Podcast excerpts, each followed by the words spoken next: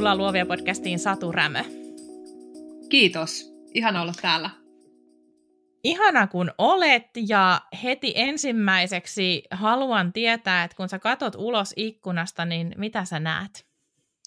Mä näen metrin lunta, täällä on aika talvista ja sitten sen lumen yli näkyy Atlantin valtameri. Eli siis lunta ja merta, niin kuin vettä eri olomuodoissa.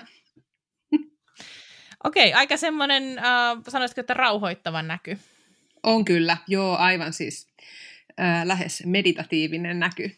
Oikein, oikein mukava istua tässä keittiössä. No me nauhoitetaan tätä, onko nyt joku maaliskuun puolivälikohta tulossa ja maailman tilanne kun on mitä on, niin äh, veikkaan, että olet tuosta näystä kiittänyt monta kertaa. Joo, olen. Siis aluksihan kiroilin tätä meidän talon remonttia erittäin monta kertaa tuossa viimeisen kahden vuoden aikana, mutta sitten mä aina mietin, että me ostettiin tämä mörskä sen takia, että tässä on tämä näkymä tonne merelle, ja nyt tämä vaan tehdään tämä remontti loppuun. Ja nyt mä olen tosi onnellinen ja kiitollinen, että mun puolisoni hermot kesti sen mun kiukuttelun, ja täällä alkaa kohta olla valmista. Voi, että kuulostaa, äh, kuulostaa ihanne tilanteelta. Ainakin kohta puoliin kuulostaa siltä, sit kun se on valmista. Mutta hei, ennen kuin saat kertoa sun äh, oman tarinan siten kuin haluat sen kertoa, niin pieni pähkinänkuori sun äh, sinusta tai sinun työstäsi kuuntelijoille. Sä oot sanonut, että sä teet työksesi sitä, mistä sä tykkäät. Sä oot sanojen monitoiminainen, jolla on parin vuosikymmenen kokemus erilaisista viestinnän tehtävistä, niin kaupallisesta kuin journalistisestakin vinkkelistä. Sä oot the suomalainen Islannissa ehdottomasti, mutta ehkä sä oot jo vähän myös islantilaistunut. Sä oot kirjoittanut parikymmentä kirjaa yksin tai yhdessä jonkun toisen kanssa, mutta sun ensimmäinen dekkari Hildur ilmestyy vuonna 2022. Sun elämään pääsee kurkistaa sun supersuisussa blogissa, mutta ehkä arkisemmin sun Instagramissa, jossa on neljännes tuhatta seuraajaa, ja ne odottaa siellä sun si- seuraavaa siirtoa. Muissa uutisissa sä iloitset äänikirjoista, vastuullisuudesta, hampaiden terveydestä ja isoista palsternakoista. Allekirjoitatko nämä asiat? Kyllä, etenkin ne palsternakat nauratti, mutta se on kyllä aivan ihana ee, juures. Nyt mä toivon, että se oikeasti on myös juures, mutta siis maan sisällä Täytyyhän sen olla hei juures.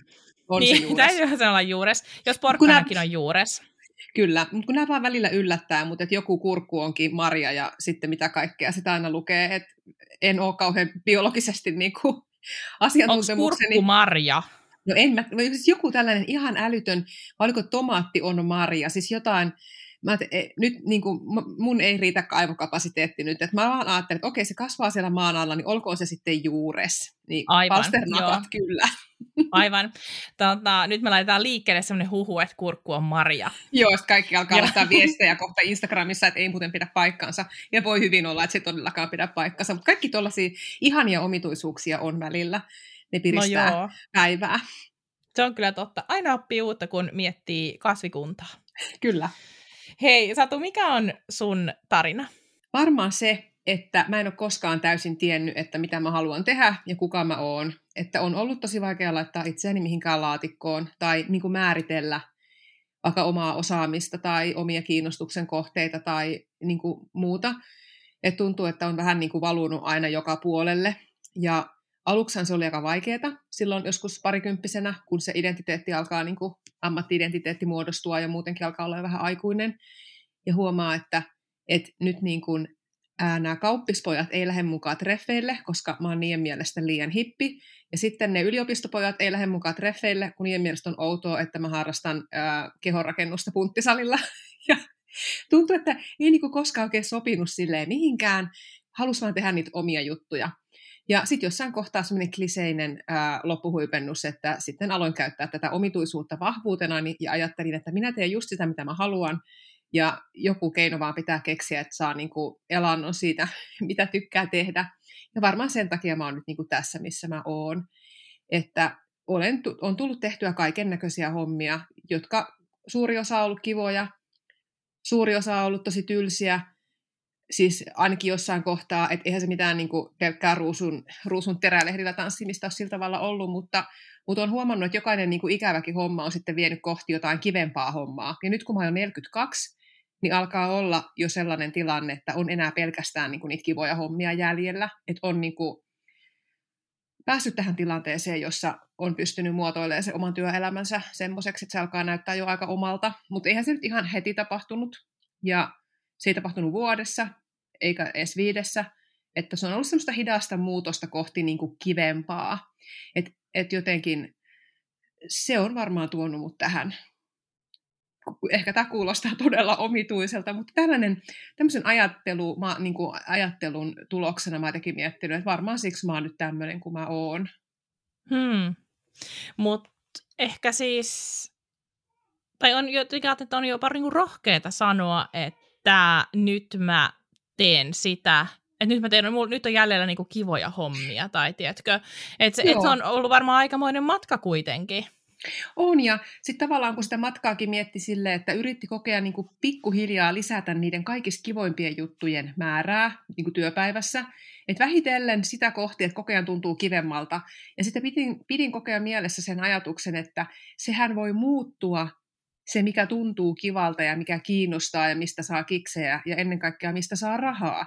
että kun liiketoiminnat muuttuu koko ajan, 20 vuotta sitten kun mä aloitin, niin ei ollut mitään somea, vaan mm. kirjoitettiin niin kuin lehdistötiedotteita ja sitten ne lähetettiin niin kuin jonnekin tiedotelistalle ja se oli niin kuin sitä viesti, tuoteviestintää, niin sehän on kaikki tuollainen muuttunut ihan hirveästi. Sitten mä oon jotenkin yrittänyt niin kuin roikkua siellä mukana ja muuttaa niitä omia työskentelytapoja, että pystyy mukautumaan siihen, mitä ympärillä tapahtuu. Ja mä en ole siis koskaan ollut missään töissä. Mulla, niin kuin mulla ei ole ollut työsuhdetta ikinä, että mä oon ollut aina yrittäjänä ja se on varmaan mahdollistanut se, että mä oon pystynyt muuttelemaan asioita niin aika nopeasti, koska ei ole sille sidottu mihinkään tiettyyn juttuun tai tiettyyn sopimukseen, vaan että on aina pystynyt sitten meneen oman, oman mielen ja, ja sitten asiakkaiden maksukyvyn mukaan niin kuin liikkua. Et, äh, joo, tällainen ihmeellinen paketti. Hmm. Siinä on myös varmasti sattumaa mukana, että et, et kaikkea niin kuin yhtä aikaa. Hirveän vaikea välillä sanoa, että mikä nyt oli ihan oma päätökseni ja oman fiksuuteni tulosta, että olen tässä. Ja sitten toisaalta, mikä on täysin sattumavarasta ja nyt vaan sattu käymään näin, että olin oikeassa paikassa oikeaan aikaan tai jotain muuta, tai joku muu sairastui ja mut otettiin sen tilalle ja sitten mä pääsinkin A, B, C, D, E, niin kuin sellaista mm. sivupolkua pitkin. Että sitä on välillä aika mahdoton jälkeenpäin edes niin kuin nähdä. Että hirveän mielellähän ihmiset tekee itsestään sellaisia sankaritarinoita, että tämä oli minun ansiota ja mä olen koko ajan niin hito ahkera, että sen takia mä oon nyt mä ansainnut tämän kaiken, mikä mulla on.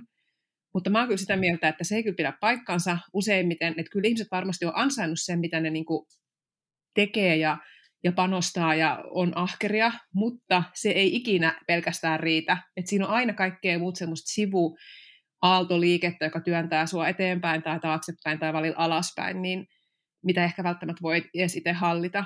Että kyllä sattumallakin on aina, aina niin kuin pelissä, että ei se ole vaan sitä omaa erinomaisuutta, vaikka se olisikin niin kuin, ei, sen, ei sitä saa tietenkään väheksyä sitä omaa osaamista ja ahkeruutta, mutta, mutta mä sanon, että liian usein ehkä ajatellaan, että se on vaan siitä kiinni, että kyllä myös kaikkea sattumanvarasta nöyhtää tapahtuu koko ajan ympärillä. Mm, sanois muuta. Ja mä jotenkin ajattelen, että ihmisyydessä yksi parhaita juttuja on se, että saa muuttaa mieltä.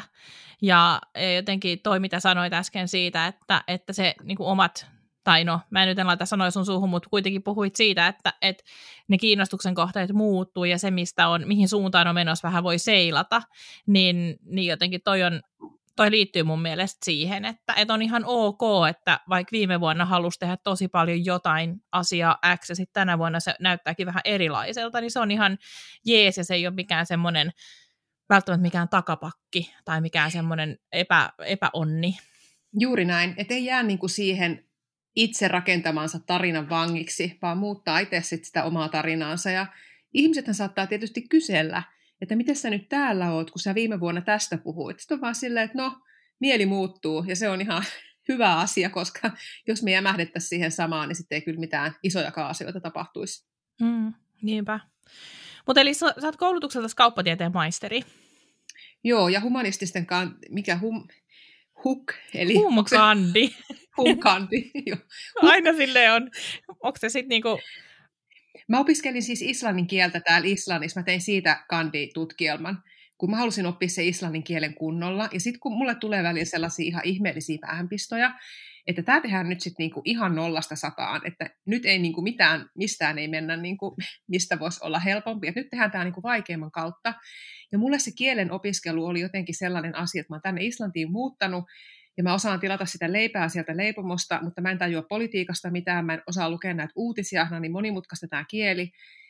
Ja mä ajattelin, että että hitto, että joko mä nyt opiskelen tämän kielen, tai sitten mä muutan täältä pois, että ei ole mitään muita vaihtoehtoja. Ja sitten mä menin sinne yliopistoon, ja mä ajattelin, että no mä nyt väännän kolmen vuoden tutkinnon tästä islannin kielestä, niin sitten mä ainakin opin sen, ja opin sen kyllä.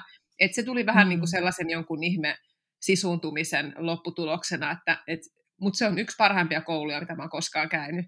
Kun aikuisena mm. opiskeli täysin uuden kielen, niin se kyllä avasi taas kaikenlaisia lukkoja, että vitsistä pystyy tekemään vaikka mitä, jos on aikaa ja, ja, ja jos pystyy pitämään se innon niin kuin yllä. Mm. Millainen äh, islannin kielen taito sulla nyt on? No kyllä mä niin kuin puhun sitä tosi sujuvasti, että niin kuin puhun ehkä sujuvammin kuin englantia, koska käytän sitä niin kuin päivittäin. Ja Joo, kyllä se on niin tosi sujuva. Suullinen ilmaisu on tosi sujuvaa, mä pystyn kirjoittamaan kaikki lyhyt tekstejä hyvin, mutta esimerkiksi multa on kysytty usein, että et sä, et kirjoita sun kirjoja islanniksi, mä oon herra jesta sen missään nimessä, että, että mä, oon suomen niin. kielessä, mä oon suomen kielessä niin hyvä, että mä en ikinä tuu pääsee sille tasolle millään muulla kielellä, siis niin kuin elämä nyt alkaisi pistää siihen ihan hirveästi eforttia, ja se ei oikein mua sillä kiinnosta, että mä niin kuin pärjään sosiaalisessa elämässä sillä todella hyvin ja pystyn seuraamaan ja ymmärtämään niin kuin juttuja, niin se riittää mulle.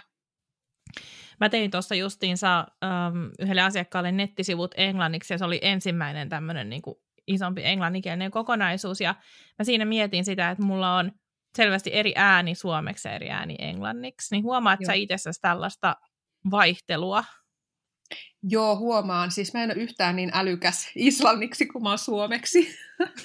Eli mä en ole yhtään niin sellainen ää, niin kuin sanoilla leikittelevä tai piikikäs tai vitsikäs tai, tai sellainen yhtä hurmaava. En pysty olemaan islanniksi kuin suomeksi. Ja mä oon monesti mun aviomiehellekin sanonut, kun hän on siis islantilainen, että vitsi, että sä et edes niinku tiedä, minkä, minkälaiset tyypin kanssa olet naimisissa, kun mehän keskustellaan siis islanniksi, siis silleen puolileikillään, ja, ja se, sekin on tavallaan niin kuin tosi kiehtovaa, että meissä on jatkuvasti sellaisia elementtejä toisissamme, mitä me ei niin kuin ihan täysin vielä tunneta, vaikka me oltu 20, mitä 15 vuotta kimpassa, niin mä oon yrittänyt senkin sitten ajatella silleen niin kuin positiivisen kautta, että voisin ajatella, että me ei edes niin kuin tajuta toisiamme ihan yhtä hyvin, mitä mä pystyisin ymmärtämään toista suomen kielen taitosta, mutta sitten mä ajattelin, että se on ehkä toisaalta vähän jännää. Täällä on vähän niin kuin uusi ihminen koko ajan täällä, mm. täällä mun kotona.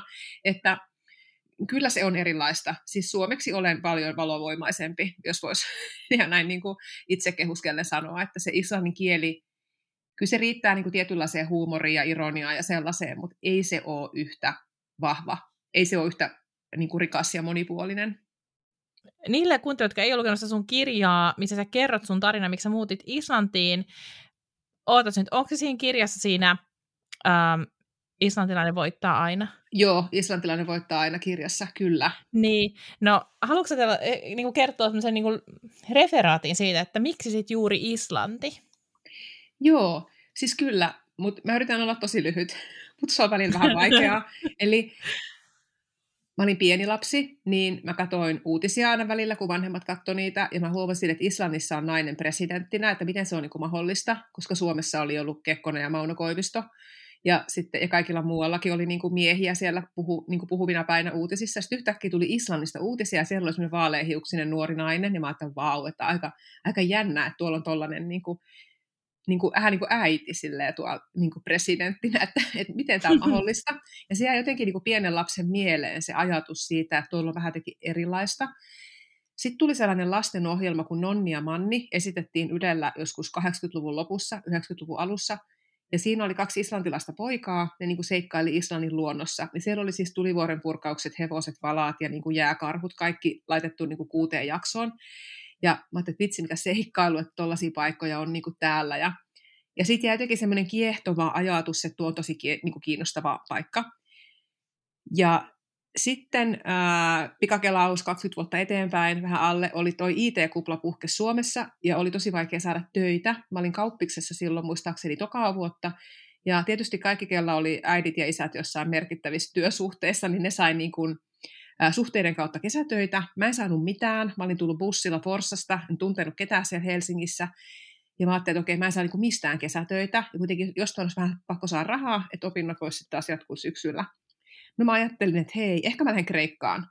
En tiedä, mistä tämä ajatus tuli, mutta oli mm-hmm. silleen, että mä muistan jossain Kreikan reissulla nähneeni, että siellä on ulkomaalaisia tarjoilijoita töissä, että ehkä mäkin voisin saada sieltä töitä, kun mä oon tällainen nuoria nättiä puhunenkkua ja tietää, että se on niin kuin mimmejä otetaan aina baareihin ja ravintoloihin silleen aika helposti töihin. Siis niin kuin, sehän on tosi sovinistista, mutta ajattelin, että no mä nyt vaan niin jotain töitä pitää niin kuin saada. Ja menin sitten sinne sisäänheittäjäksi yhteen kreetalaiseen ravintolaan, eli siis houkuttelin siellä niitä amerikkalaisia miesturisteja niin kuin sisään syömään äidin lihapullia, ja se, siinä oli kyllä niin kuin näyttelijän lahjat koetuksella, että oli se kyllä semmoinen kokemus itselle myyntityöstä, että huhu. Ja sitten yhtenä iltana sinne ravintolaan tuli semmoinen 20-30 nuorta ihmistä, siis muokin nuorempia. Ne oli islantilaisia nuoria, ja ne käytti ihan helvetisti rahaa. Siis ne osti kaikki sen ravintolan kalleimmat viinit, hummerit, sisäfileet, ja sen niin loppulasku oli jotain niin kuin miljoonia drakmoja. Mä en enää muista, kuinka paljon se oli euroissa, mutta se oli siis ihan järkyttävä summa. Ja siitä mulle jäi sellainen ajatus, että ketä nämä on nämä niin kuin esiteinit, jotka tulee tänne ja tuhlaa niin kuin enemmän rahaa, mitä mä tuun tienaa tämän kesän aikana yhteensä niin kuin täällä höpöttelemällä hassuja noille, noille tota, ulkomaalaisille turisteille. Että tässä on nyt jotain niin kuin kummallista tässä Islannissa. Ja siitä mä sitten sain sen innostuksen, että kun Islanti oli siellä vaihto-opiskelijakoululistassa siellä kauppiksella sitten pari vuotta myöhemmin, että mä hain sinne kummalliseen paikkaan, missä oli se naispressa ja ne tulivuoret ja jääkarhut, ja sitten ne, ne nuoret, jotka käytti niinku rahaa ihan kuin jotain vessapaperia, että se oli ihan niinku uskomatonta jotenkin. Niin siitä mä sain sen kytkyn tulla Islantiin. Ja nyt mä oon täällä edelleen. Eli se jotenkin niinku, asiat veivät toiseen ja päädyin sitten opiskelemaan tänne ja rakastuisit Islantiin niin kuin vielä enemmän täällä ollessani, että tajusin, että joo, tässä on just jotain erikoista ja hauskaa, joka jollain pimeällä tavalla niin kuin kiehtoo mua paljon. Ja sitten mä ajattelin, että jos mulla olisi täällä islantilainen puoliso, niin olisi helpompi jotenkin muuttaa tänne, että et voisi vaan niin kuin vaihtaa jotenkin elämänsä tänne. Ja, ja sillä tavalla tosi pragmaattisesti ajattelin ja menin sitten baariin ja tapasin siellä komeen miehen. Ja se ei halunnut seurustella – se oli vähän silleen, että ei, et, ei ainakaan suomalaistenkaan, että hänellä on ollut joskus suomalainen heila, ja se oli ihan järkyttävää, mm. niin kuin, että te olette niin outoja ja jotenkin sellaisia, niin kuin, että se on hänelle liikaa.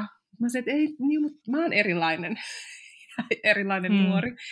Ja sitten mä sit sain hänet ympäri puhuttua, ja nyt me ollaan sitten siis oltu 15 vuotta yhdessä. ja meillä on kaksi, kaksi lasta ja asutaan täällä.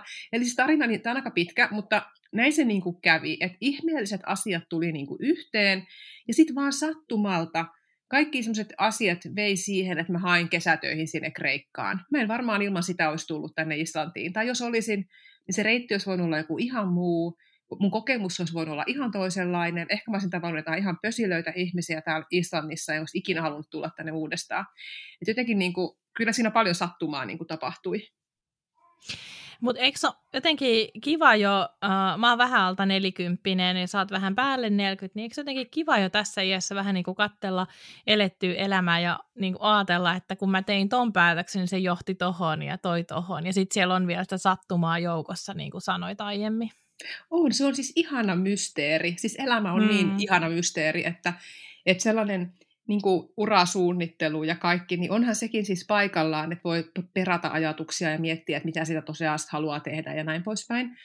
Mutta kun sitten loppujen lopuksi sitä niin kuin tietää niin vähän, mitä kaikkea voi tapahtua, jos vaan vähän seurailee niin kuin polkuja ja kattelee, että mitäs täältä, mitäs täältä niin kuin löytyy. Niinpä. Että olihan se erittäin niin kuin mielenkiintoista aikaa. Ja sitten on se, mikä nyt kiinnostaa myös valtavasti. Ehkä säkin oot joskus miettinyt sitä, että kun nyt on niin kuin tässä, ja sitten se 20 vuoden päästä, kun ollaan 60 eikä ehkä, no ehkä työelämässä vielä, mutta sillä vähän ehkä vähemmän, niin miltä se näyttää se oma 40-vuotis niin kuin se kohta, kun luuli jo, että on tavallaan hommat tasaantunut, mutta ehkä ei olekaan. Mm. Että me ei vaan niin kuin nähdä sitä, niitä muutoksia siinä omassa arjessa vielä. Että sitten on tosi jännää ajatella, että kun vanhempia katsoo taaksepäin, että miltä se niin kuin näytti se aika, kun, kun oli niin kuin sitä ja tätä ja kummallisia päätöksiä Niinpä. tuli silloinkin tehtyä. Että jotenkin sekin Niinpä. kiehtoo hirveästi. Mutta jos te olette ostanut talon ja remppaatte taloa siellä, niin äh, ihan heti ei ole Islannin tomut ja lumet ja jäät karisemassa kantapäistä, että te olette nyt siellä pysyvästi. No ollaan joo, siis sillä tavalla pysyvästi, että ei ole niin kuin lähiaikojen suunnitelmissa muuttaa niin kuin pysyvästi muualle. Kyllähän minua koko ajan aina kiinnostaa sellainen pieni seikkailu, että ollaan taas puoli vuotta siellä tai tuolla. Mutta nyt kun lapset alkaa olla koulujessa, niin sitten siinä tarvii tavallaan heidänkin totta kai mielipidettä ja ajatuksia kysellä, että äiti ei vaan päätä, että tehdäänkö se tällainen pieni seikkailu mm. tähän väliin. Eli se on kyllä. tavallaan, kyllä me niin nyt ollaan täällä, mutta en tiedä ollaanko aina vai, vai ei, että et nyt tuntuu tosi hyvältä, eikä ole niin kuin välittömissä ajatuksissa, että täältä tekisi mieli lähteä mihinkään. Hmm. No, mutta ihminen saa muuttaa mieltä, jos on no, juuri näin. Eli, niin. just, just näin. Mutta hei, mitä sä ajattelet niin kuin islantilaisesta työelämästä tai no muutenkin, että mitä sä, mitä sä toisit Suomeen semmoista, että mitä me voitaisiin oppia vaikka islantilaisesta yrittäjyydestä? No on paljon asioita, mitä ei kannata oppia islantilaisilta, mutta ehkä me aloittaa silleen positiivisista asioista. Eli mä kyllä itse koin täällä tosi kotosaksi sen ajattelutavan, että ihmiset voi vähän tehdä niin kuin ihan mitä ne haluaa että ei ole sellaisia ää, rajoja, joiden välillä pitää toimia. Tiedätkö, että kun olet nyt insinööriksi valmistunut, niin olihan se se nyt katastrofi, jos et hakisi insinöörialan töitä. Mm. Täällä ei niin kuin ollenkaan ajatella sillä tavalla, vaan ihmiset vaan opiskelee niin kuin jotain, sitten menee jonnekin töihin ja sitten ne päätyy jonnekin ihan muualle. Et siis esimerkiksi mun ystäväni on aivan ihana, näitä, mun, näitä esimerkkejä on siis ziljoonia, mutta uusimpana on mun uusi työhuonekaverini, joka on siis ää, fyysikko. Se teki väitöskirjaa Suomessa, tai siis lisensiaatitutkimusta tuolla teknisessä korkeakoulussa, ja sitten se meni sen jälkeen niin kuin riskienhallintaan johonkin pankkiin töihin, ja sitten se rupesi rakentamaan noita lumivyöryaitoja, laskee niin kuin lumivyöryriskejä Islannin kunnille, ja nyt, se, ja nyt sillä on neulonta-alan yritys. Eli, eli tavallaan niin kuin ihan kaikki mahdollinen niin kuin villapaitojen neulomisesta niin kuin fyysikon töihin, niin mä oon silleen, että vau, että on niin, kuin niin siistiä ja se ei ole kenenkään mielestä outoa, vaan se on niin kuin mielenkiintoista ja hauskaa ja ihan niin kuin normaalia. Eli se, että täällä mennään niin kuin tosi rohkeasti alalta toiselle, työtehtävistä toiseen, niin musta se on niin kuin sen rohkeuden kannalta hirveän kiva juttu. Ja on aina töitä, kun niitä vähän niin kuin tehdään itselle niitä töitä. Ja tämmöisellä saarella, kun kaikkien on tavallaan pakko osallistua, kaikkien on pakko tehdä kaikkea, että tämä yhteiskunta pyörii, että ei voi olla silleen kauhean luutunut johonkin tiettyyn tehtävään vaikka, koska sitten täällä ei ole ketään muita, ketä ne hommat voisi tehdä. Että tämä on hirveän semmoinen niin kuin, riippuvainen siitä, että ihmiset koko ajan tekee niin kuin jotain. Ja sitten kun välillä tulee tosi huono sää, että meilläkin saattaa tänäkin talvena ollut monesti sillä, että on kolme-neljä päivää ollut siis liikenne suljettu, että ei vaan pääse mihinkään. Ollaan vaan kotona, koulut on kiinni ja autotieto suljettu ja lennot ei lähde. Niin sitten on vaan, että no nyt ollaan kotona, ei voi tehdä mitään muuta. Sitten taas kun sää sallii, niin sitten aletaan taas tekemään ihan täysillä kaikkea. Eli semmoinen niin mukautuminen ja muutoksen vauhti on täällä tosi hurja. Ja mua se kiehto hirveästi tietysti, kun on tämmöinen ää, säätäjä ollut aina, että on halunnut vähän kokeilla sitä ja tätä, niin täällä mä oon tuntenut oloni niin tosi kotosaksi ihan sit ekasta vuodesta lähtien.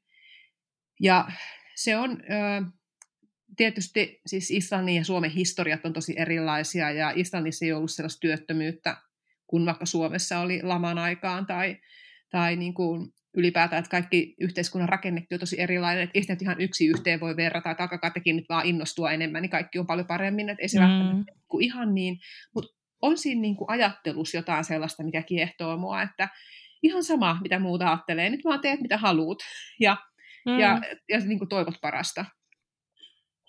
Niin Suomessa on kyllä tämä tutkintokeskeisyys on, on jotenkin hämmentävää ja, ja jotenkin se, miten paljon se aiheuttaa vaikka luovilla aloilla semmoista äm, epävarmuutta, että voinko, että onko mulla lupa tehdä tällaista, jos en ole saanut muodollista pätevyyttä tähän, ja jotenkin tuntuu, että tämän sun kertoman perusteella Islannissa on enemmän semmoinen niin sopivuus ennen pätevyyttä. Oi meininki. kyllä, on on. Ja sitten siihen tulee tietysti pienen yhteiskunnan varjopuolena se, että että joo, sopivuus ennen pätevyyttä, mikä on musta vielä niin kuin todella jees, mutta sitten siihen tulee se niin kuin läheisyys ennen pätevyyttä ja sopivuutta, Aha, eli tavallaan se, että niin sä just. sellaista niin kuin läheisten suosimista ja sukulaisten suosimista niin kuin oikeasti pätevämpien hakijoiden ohi, niin se, kenet tuntee, on tosi usein tärkeämpää kuin se, että mitä oikeasti osaa. Ja sehän välillä ärsyttää mua tosi paljon, mutta mä oon vaan ratkaissut sen silleen, että mä en tee juuri töitä Islantiin tai islantilaisten kanssa, että mä teen niitä mieluummin Suomeen, koska siellä on ne mun osaamiseen ja näyttöihin perustuvat niin kuin, ää, verkostot. Mm. Eli mä en niin kuin islantilaisten kanssa hirveästi janoa tehdä liiketoimintaa. No ihania ihmisiä, musta on, niin kuin, mä viihdyn täällä todella hyvin, mutta mä en jaksa sitä, että pitäisi ekana niin kuin rakentaa ne niin kuin nuoleskeluverkostot ja sukulaisverkostot, ja kun mulla ei vaan niitä täällä ole samalla tavalla, niin mä oon ollut, että en jaksa laittaa siihen aikaa, että niin kuin viihde on erikseen ja sitten mä hoidan niin kuin työhommat Suomeen. Niin, niin just. Mä jotenkin koen sen niin kuin itse mielekkäämpänä. Onko sulla yritys Suomessa? Ei, vaan se on täällä Islannissa. Okei, okay, Eli niin mä, just. mä oon tavallaan niin kuin vientiteollisuudessa, vien, niin. vien, vien niin kuin palveluita niin kuin ulkomaille. Aivan, aivan, joo. No jos sä ajattelet nyt sit niinku sun uraa siitä pisteestä, kun sä nyt haluat sitä ajatella, mutta onko jotain semmoista, mitä sä tekisit toisella tavalla nytten? Joo, mä nostasin hintoja nopeammin. Ihan selkeästi. Mm. Se on niin kuin ainoa sellainen asia, jota joskus mietin, että olisi pitänyt tehdä tämä hintojen nosto tai asiakkaiden perkaaminen aikaisemmin, niin siinä olisi voinut tehdä parisataa tuhatta euroa enemmän rahaa niin kuin koko työuran aikana, kun olisi alkanut heti niin kuin tosi tarkasti miettiä sitä, että kenelle mun kannattaa myydä ja millä hinnalla. Että eihän nyt ole kyse mistään niin kuin miljoonista, mutta sillä tavalla, että, että se on ainoa asia, mikä mua niin kuin, minkä olisi voinut tehdä toisin. Mä en aina sitä nyt harmittaa enää, mä oppinut siitä kyllä, mutta ja siitä aiheesta on sitten syntynyt niitä urakirjojakin, niitä tili, unelmahommissa ja niitä tilipäivä, tota, unelmaduunarin tilipäiväkirjoja, että niistä on kyllä sitten kokemuksia saanut lapata myös niin kuin itselle ja on pystynyt jakaa sitä muille, mutta se on niin kuin ainoa asia, jota mä oon miettinyt, että tätä olisi pitänyt tehdä tässä pitänyt niin ekonomina tehdä pikkusen paremmin ihan alusta asti. Et eihän nyt koskaan ole liian, eikä ole koskaan ollut liian myöhäistä, mutta miettiin että ekaa kymmentä, niin kuin kymmenen ensimmäisen vuoden niin kuin sitä työuraa, niin, niin siellä olisi voinut olla vähän tarkempi sen suhteen. Mm. Että varmaan hei ainoa ihminen, joka miettii tota niin kuin luovalla Jep. alalla. Jep, ihan varmasti mm. en Joo, se on kyllä kieltämättä hyvin, on hyvin hankalaa hinnoitella sellaisia asioita, jossa sä et myy jotain tiettyä fyysistä tuotetta, jolla on tietty totuttu hinta tai muuta. Että se on vaan niin kuin, se, se ei ole helppoa. Mm. Mä jäin kymmenen vuotta sitten äh, yrittäjäksi, valokuvausyrittäjäksi ja mä laskin silloin, että jos mä myyn niin kuin yhden keikan hintaan 90 euroa sisältäen alvin, niin eihän mun tarvitse tehdä niitä kuin tavallaan siis yli 10 viikosta, niin mä saan sitten kuitenkin melkein neljän tonnin laskutuksen kuussa. Ja siis, jos niin kuin fast forward vuoteen 2019 esimerkiksi, jolloin mä tein niin kuin kaksi keikkaa viikossa, silleen max. Jep. Ja, ja niin kuin aivan, siis ja, en, ja hinta ei ollut 90 euroa, sanotaan niin. se ihan niin kuin selvennyksenä kaikille. Mutta että et, kai sit on vaan jotenkin sellaista, en mä tiedä, täl, näillä aloilla semmoista kollektiivista epävarmuutta tai jotain, mikä sitten vaan ajaa siihen, että et ei, vaan, ei vaan osaa tai uskalla tai kykene sitten hinnoittelee sitä työtään paremmin alussa.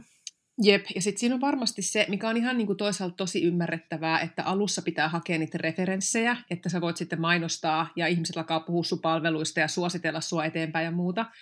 Että alussa kun on ihan nobody eikä osaa vielä mm. mitään, niin pakkohan siinä alussa on tietynlainen rykäsy tehdä niin kuin halvalla tai antaa jopa ilmaiseksi jotain portfolioon meneviä työnäytteitä, että sitä diiliä vastaan, että hei mä teen tämän sulle maksutta, mutta sitten mä haluan, että sä sanot musta jotain kivaa ja mä voin laittaa sen niin kuin asiakasreferenssin näkyviin jonnekin. Niin tavallaan kyllähän noita niin kuin pitää tehdä, mutta sitten just se, että ettei se vaan jää kuin päälle. Että sitten kun se lähtee myymään kunnolla hinnalla, että sitten se hinta on niin kuin kohdallaan. Ja just toi, mitä sä sanoit, että, että maksimissaan kaksi viikossa ja aluksi ajattelin, että kymmenen viikossa, Niin tiedätkö, ihan sama juttu. Vähän tein tosi, tosi, tosi paljon pidempää työpäivää kymmenen vuotta sitten, kun mä teen nyt. Et niin kuin ihan siis oikeasti mä muistan 2-13 tuntia tuli välillä niin kuin väännettyä kaikkea, ja nykyään ei todellakaan vaan puolet siitä. Mm. Joten ää, kehitystä tapahtuu, mutta tämä olisi voinut ihan oman niin kuin, jaksamisen ja, ja tota, sellaisen niin kuin, tienaamisen kannalta, niin tähän olisi pitänyt herätä pikkusen aikaisemmin. Mm. No, miten jos sä ajattelet nyt sitten näitä sun työvuosia, niin, niin on, onko siellä joku semmoinen niin vaikea paikka, joka oikein niin kuin nousee esiin?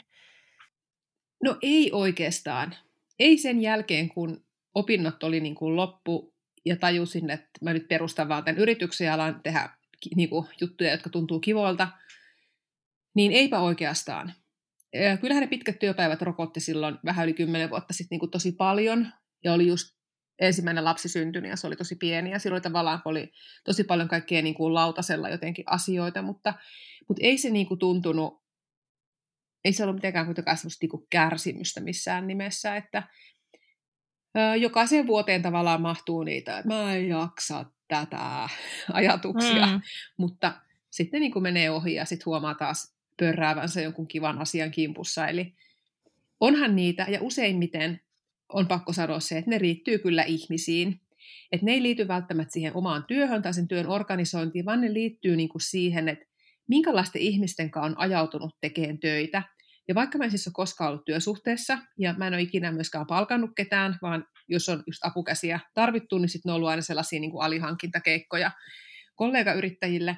Mutta vaikka niin kuin asiakkaat, että kun ei niistä aina etukäteen tiedä, että minkälaisia ne ihan oikeasti on, ja suurin osa mm. on niin kuin täysin neutraaleja, osasta on tullut ystäviä, mutta sitten sinne sekaan mahtuu totta kai aina myös sellaisia täydellisiä katastrofeja, jotka sitten vie sitä jaksamista sillä jollain ihmeellisellä niin kuin vatuloinnilla ja, ja sellaisella niin kuin valituksella tai jollain täysin niin kuin epäoikeutetulla niin kuin nillittämisellä, niin ne on vaikeita.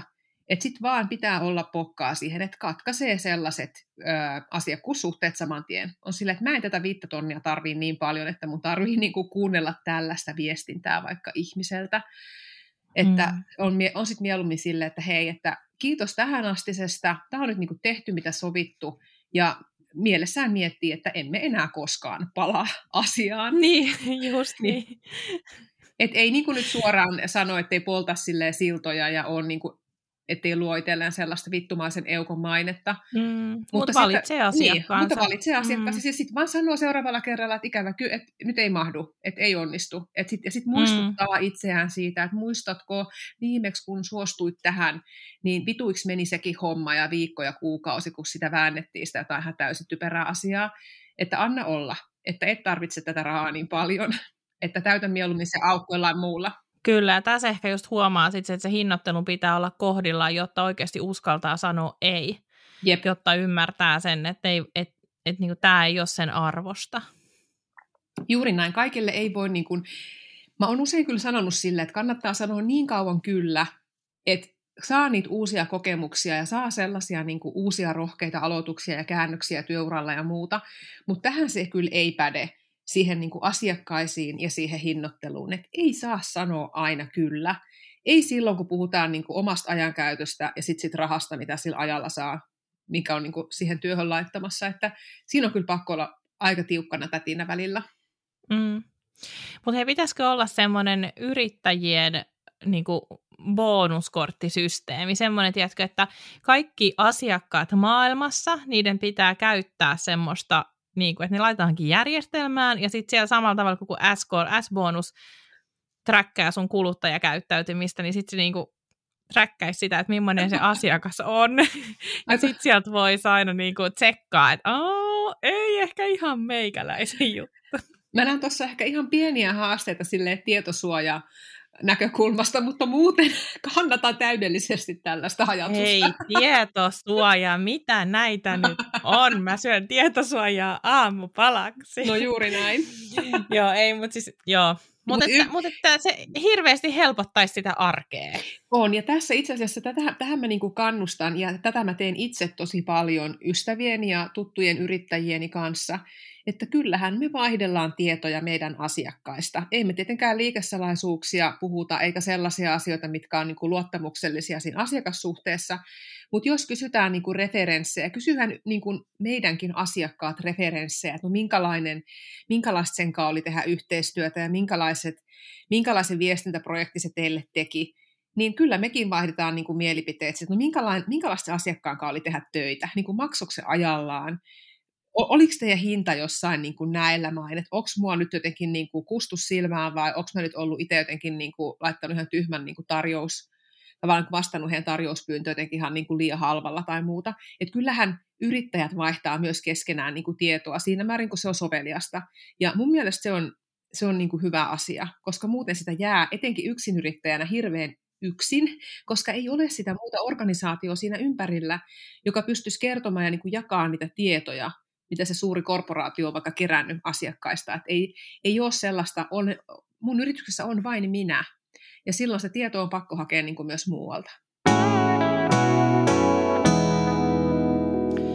No hei, mua aina kiinnostaa ihan hirveästi se, että millaisia kaikkia päivärutiineita äh, muilla on ja, ja miten, millainen on niin kuin jonkun normaali työpäivä, niin pystytkö sä kuvailemaan sun normaalia työpäivää?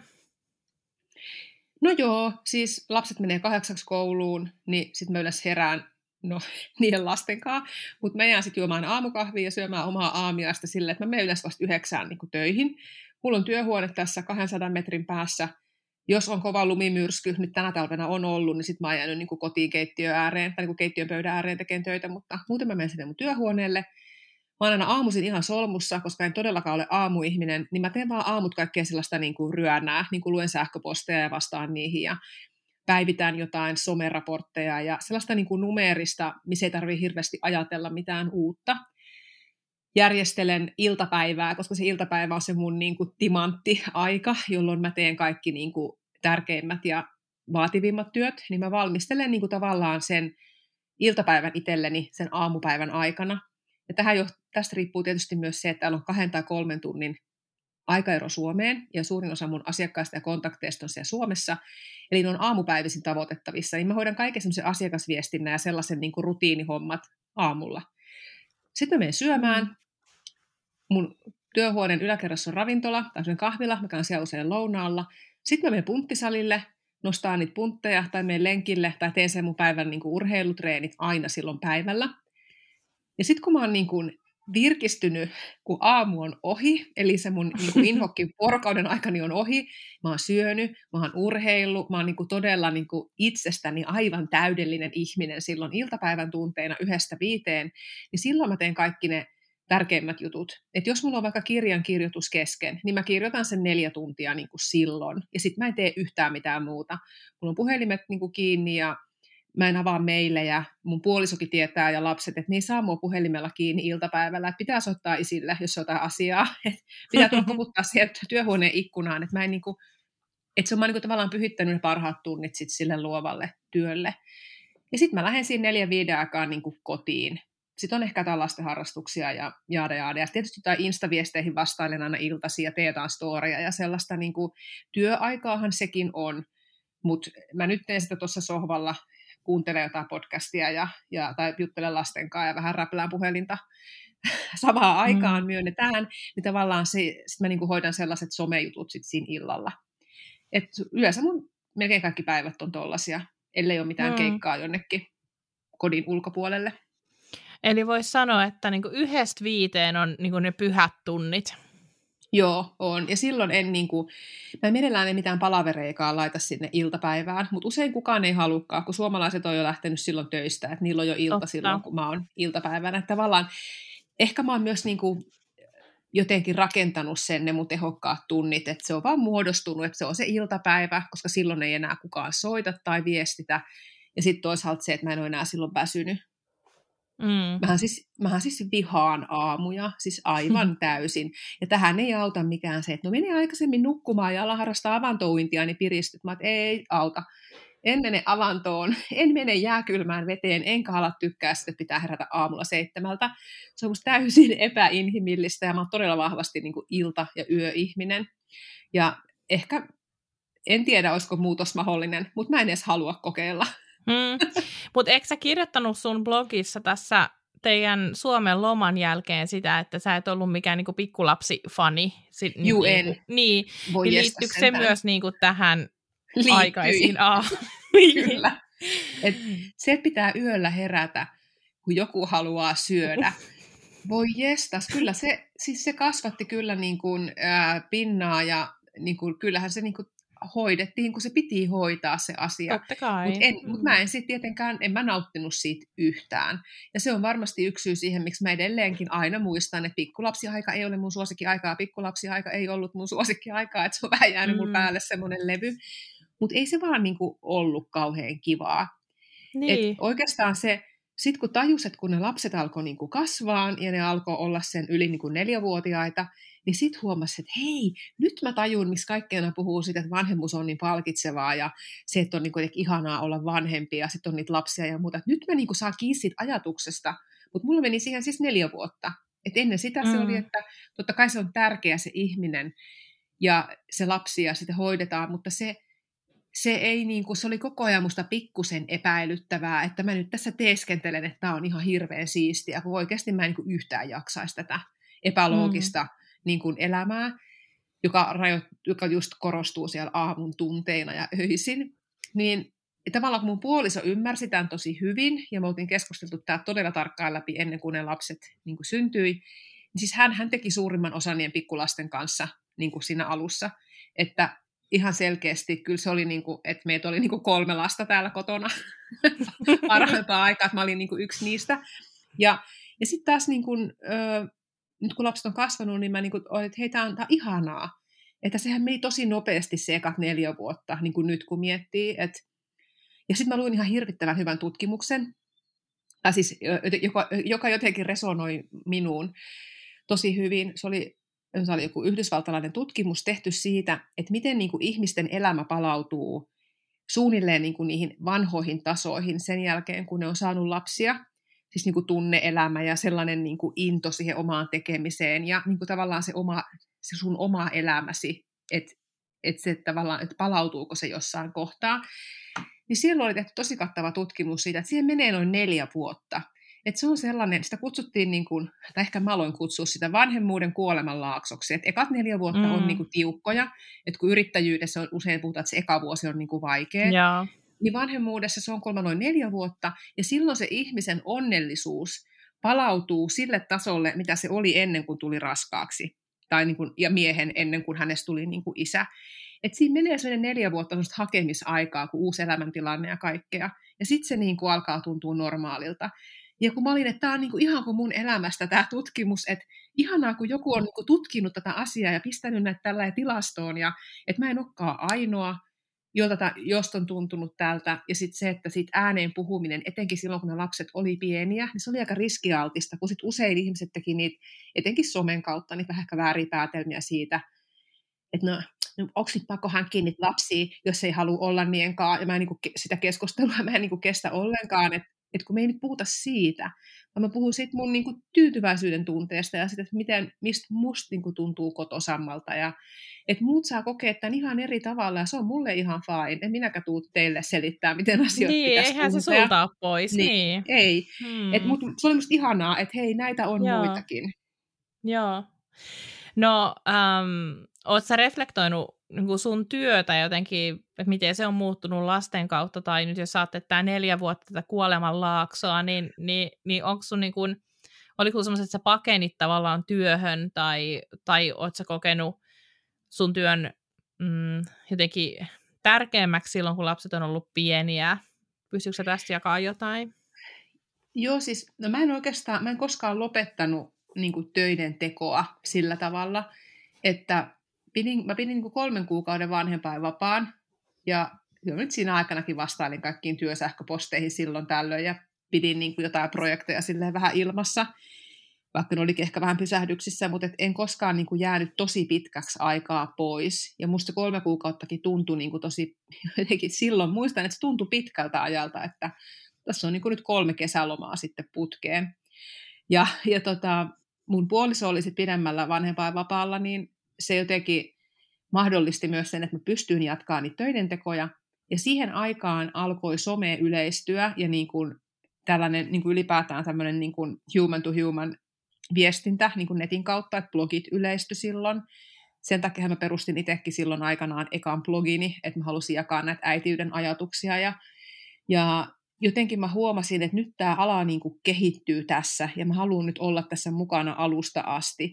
Niin sekin varmasti osittain piti mut siinä työmoodissa, vaikka ne lapset oli niin kuin pieniä. Et sitä vähän niin kuin, se oli itselle tavallaan semmoista lepohetkeä. Mä muistan tämän vieläkin tosi hyvin, että kun lapset oli pieniä, niin mä välillä pakenin niin pyykkitupaan, koska siellä pystyi pesee pyykkiä rauhassa ja olla omia ajatustensa vaikka puoli tuntia ilman, että se oli niin kuin keneltäkään pois. Ja meillä oli siis tosi hyvin laskostetut pyykit kyllä pikkulapsiaikana. Niin siellä mä niin kuin sitä aina kuuntelin jotain ohjelmia ja äänikirjoja niin kuin näistä aiheista ja päivittelin blogia niin kuin kännykällä ja, ja mietin, että vitsi, että, että tässä mä nyt tavallaan niin yhdistän sitä työ- ja perhe-elämää niin kuin ihan tällä kirjaimellisesti, mutta, mutta kyllä se oli niin kuin mulle keino tavallaan myös pysyä jotenkin omien ajatustenikaan niin kuin vuosissa. Ja tässäkin on sitten taas se, että jos mä olisin jättänyt kaikki työt niin kuin pysähdyksiin vaikka vuodeksi, ollut pelkästään kotona, niin voihan olla, että kaikki olisi tuntunut ihan erilaiselta. Että kaikki mm. sekä voinutkin olla helpompaa tai, tai ehkä se neljän vuoden kuolemanlaakso ei olisi tuntunutkaan niin sellaiselta syvältä. Mutta sitten kun on sillä, että kun mä en tiedä, että mä tein sen päätöksen ja silloin elettiin silleen, se tuntui ihan hyvältä, ehkä olisi voinut olla onnellisempi tai jotain, mutta en mä oikein jaksa niin kuin, sit menneitä katsoa silleen, että olisiko siellä pitänyt tehdä jotain toisin, koska, koska tota, ei se tavallaan hyödytä mitään. Lapset niin. vaikuttaa ihan tasapainoisilta nyt kuitenkin, ja niillä menee ihan hyvin. Mikä muuten oli sun blogin kohdalla joku semmoinen käännekohta, että siitä tuli niin suosittu? No kun siinä ei koskaan tapahtunut mitään käännekohtaa. Ja niinku tarkoitatko sä nyt, että jo. sä oot niinku jo tehnyt pitkäjänteistä työtä vaan? Joo, olen. Mm. Ja siis se kuulostaa tosi tylsältä, että ei ole mitään sankaritarinaa jostain virallisesta No, mutta se on totuus yleensä. Se on, mm. se on ihan totuus, kyllä.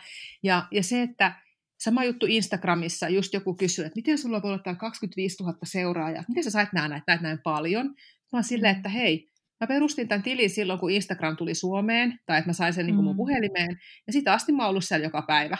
että ne on tullut tosi hitaasti, myös blogissa. Sinne tuli ensin viisi lukijaa, sitten niitä oli 10, 15, 100. Mm. Ei koskaan mennyt sille sadasta kolmeen tonniin, että yhtäkkiä kaikki alkoi jakaa jotain juttua, vaan siis se kasvoi niin kuin sellaisesti tosi lineaarisesti ylöspäin, ja jossain kohtaa mä vaan huomasin, kun sitä oli vuosia tehnyt, että jaahan, nyt alkaa Googlen kautta tulla niin kuin uusia lukijoita. Että Google alkoi niin kuin jotenkin indeksoida. Sitten mä rupesin, että miten tämä on tämä, tämä niin kuin hakusana-optimointi, että pitäisikö sitten jotain tehdä sen suhteen. Ja sitten kävi jonkun verkkokurssi ja aloin vähän hakusana optimoida jotain suosituimpia juttuja. Ja sitten huomasin, että jaa, se auttaa, että sieltä tuli tuhat ihmistä nyt tähän artikkeliin tässä kuussa. Ja onpa jännä homma. Että se tuli kyllä ihan siis niin kuin, ää, perslihaksilla. Et mm. mä en, mulla ei ole siellä mitään sellaista, olisi ihanaa, kun olisi joku sellainen, että tämä oli se kruunun jalokivi, josta kaikki lähti. Mutta ei kyllä ole. niin, Ihan vaan. Aivan. Eli onko se niinku ehkä tämmöisiä, mä, mä vaan muistan niinku tämän sun kertoman siitä jostain hammashoitoartikkelista. Ah, joo, kyllä. Se on siis en ajatellut, että se, on niinku, että se on ollut se käännekohta, mutta jotenkin ajattelin, että onko se ollut sitten tämmöisiä niinku yksittäisiä tämmöisiä niinku piikkejä. Joo, niitä on tullut jonkun verran, kun mä otan Google Analyticsia niin kuin katon, niin siellä on jo mm. muutama sellainen joka vuosi, joka on tuonut yhtäkkiä vaikka 10 000 lukijaa, mutta ei niitä ole hirveän usein. Ja se hammaslääkäri-homma oli ehkä mulle sellainen käänteen tekevä ajatuksen herättäjä vaikuttajamarkkinoinnin puolelta. Et mä olin Aivan. tehnyt jonkun verran kaupallisia yhteistyötä aikaisemminkin, ja sitten kun se soitti mulle se hammaslääkäri kerran, kun mä olin varaamassa siltä uutta aikaa, mulla on siis sellaiset muovikuoret hampaissa, kun mulla on sellainen kiilevaurio, no sitä voi lukea lisää sieltä mun blogista, niin tota, Ja mä olin laittanut siis ihan vaan tosi kökköjä jollain kännykkäkameralla otettuja kuvia niin kuin hampaistani ennen ja jälkeen. Ja sitten se hammaslääkäri sanoi mulle, että Satu, että tiedätkö mitä, että mulla ei ole enää aikaa ottaa vastaan kaikki näitä asiakkaita, ketkä tulee tämän sun blogipostauksenkaan tänne, että nekin haluaa tällaiset. Ja sitten mä että oikeasti, että oot sä niin kuin ihan tosissas. Että eihän se juttu edes ollut mitenkään niin kuin hirveän viimeistelty tai semmoinen niin kuin se nyt vaan oli yksi juttu, että se liittyi johonkin yhteistyöhön, että mä kävin hammaslääkärissä näyttää mun hampaita, ja siitä se meidän yhteistyö lähti. Ja mä oon käynyt siis ihan maksavana asiakkaana tämän hammaslääkärin luona, sit siitä asti se on fiksannut niitä mun muovilaattoja. Ja, ja sitten se sanoi, että joo, että, kun, että hän ei enää ehdi tehdä mitään muuta kuin näitä. Ja niin kun, nyt hän huomaa, että siis näitä, tulee näitä yhteydenottoja siis ihan joka päivä. Ja ne kaukaisimmat tulee jostain uudesta Seelannista, kun ulkosuomalaiset kyselee niin kuin hammaslaattojen perään että tämä jotenkin niin kuin räjäytti nyt ihan niin kuin hänen työ, työuransa, se mun yksi blogipostaus. Että enää mä siitä niin kuin hirveästi kostunut muuta paitsi sen, että oli tosi mielenkiintoinen keissi, ja sitten musta oli ihana huomata, että vaikuttajamarkkinointi voi tosiaan toimia näin, kun kaikki asiat menee just kohalleen. että siinä oli tosi paljon sattumaa, ei ollut kukaan muu, joka oli tehnyt tällaisia juttuja ennen. Monet haluaa laittaa niitä posliinikuoria, mutta ne maksaa ihan hirveästi. Että tavallaan tässä meni niin kuin monta asiaa yhteen, ja siitä mä sain sitten, että vaikka mä en saanut sit sillä hetkellä isoa rahallista hyötyä itselleni, niin mä oon pystynyt käyttämään sitä asiakaskeissinä myöhemmin. Että hei, parhaassa tapauksessa teillekin voi käydä näin, kun me löydetään tähän oikea kumppani, oikeat jutut, osutaan just johonkin oikeaan niin kuin markkinaan, ja että kaikkea voi tapahtua. Mm-hmm. Että hammaslääkäri nykyään tekee todella paljon näitä näitä tota, hammaskuorijuttuja, niin se oli mulle semmoinen herätys. Niin, tässä on niin oikeasti ollut ihan aito työllistävä vaikutus. Se Kyllä, on. Siis, joo, on, on. Niin, hän on, se on iso juttu. Että, että uskovat, hän ei voinut uskoa, että yhtäkkiä kaikki tulee sen, no printannut sen mun blogijutun sieltä netistä niin kuin, ja tulee näyttää näitä papereita, he haluaa nämä niin. samat kuoret. Mutta ei, että toi on niin, kuin niin siis mahtavaa, ihan tosi Kyllä. upeata. Kyllä. No onko joku semmoinen yksi tai pari asiaa, mitä sä niinku ajattelet, että, että mitä sä haluat sun työlläs kertoa? No mä yritän niinku tavallaan, kun mä teen tavallaan niin monenlaisia juttuja, että välillähän mun nimi ei siis näy missään, että mä en henkilökohtaisesti, mä voisin tavallaan sanoa, että no joo, sosiaalisen median kanavien kautta mä pyrin niinku näyttää, miten erilaisia asioita voi tehdä, ja aina ei tarvitse tehdä niitä sovinnaisimpia valintoja, ja voi silti niin kuin saavuttaa asioita, jotka niin kuin tuntuu kivoilta ja näin. Mutta mä teen taas tosi paljon myös sellaisia viestintätöitä, jotka ei, jos niitä tavallaan mun nimi ei näy missään kellekään. Et mä yritän niinku, no okei, ehkä se vastaus olisi se, että mä haluan niillä mun töillä aina saada aikaan tuloksia. Se on niinku ehkä se tärkein juttu, että oli se, kun se tulos voi olla sitten mitä vaan. Se voi olla sitä, että mä saan jollekin verkkokaupalle generoitua paljon myyntiä, tai se voi olla se, että mä saan jonkun mun mentoroitavan tekee jonkun päätöksen sen työelämässä, tai että mä saan jollekin ää, yhtiölle, joka on tilannut multa tai sisäisen viestinnän materiaaleja, niin mä pystyn auttamaan niitä niiden sisäisessä, viestinnässä. Tavallaan mitä ikinä niin kuin ne työnkuva on sieltä Islannin hevosvaelluksista niin kuin niihin korporaatioteksteihin, niin, mutta että niillä olisi aina niin kuin joku tulos. Et se on niin epämotivoivaa se, että joku yritys vaikka tilaa, mutta tekee jonkun asian, ja sitten jostain syystä mä en pysty tekemään sitä työtä niiden niin, että ne hyötyisi siitä parhaiten. Ja nyt mulla on tullut jo niin pokkaa sen sanomiseen, että mä oon oikeasti sanonut, että joo, musta on tosi kiva, että olisi kymppitonni laittaa tähän hommaan rahaa, mutta tajutteko te, että siitä ei ole mitään hyötyä teille? Että kyllä mä voin sen rahan niin ottaa ja tehdä teille tämän jutun, mitä te haluatte, mutta mä tiedän, että te ette tuole siihen tyytyväisiä, koska tässä on tämä, tämä ja tämä homma pielessä tässä alkuasetelmassa – ja sitten ette enää koskaan tilaisi multa mitään. Et sen takia mä nyt kieltäydyn tästä, tai mä kehotan teitä vakavasti miettiä, että homma tehtäisiin niin kuin toisella tavalla. Ja, ja tavallaan, koska se, se yhden muutaman tonnin laskun lähettäminen, niin tuntuuhan se niin kuin tosi kivalta. Mutta jos tietää jo etukäteen, että tämä asiakas ei tule palaan, koska tämä homma ei mennyt putkeen, niin se on tosi epämotivoivaa. Että se ei tule myöskään niin kuin rahallisesti kannattamaan mulle.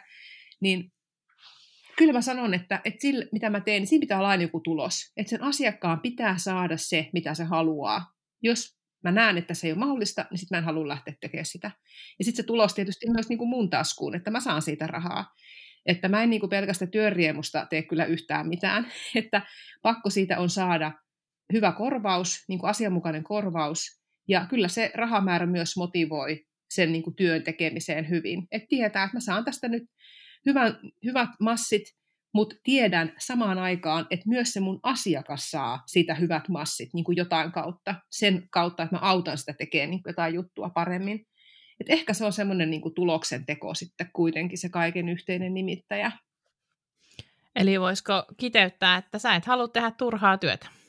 No juuri näin. Tämä on erittäin hyvä kiteytys. Että se ei tee tavallaan kenellekään hyötyä. Niin. No mitä sä sitten ajattelet, että on sun tärkeimmät arvot, joissa sä et tingi?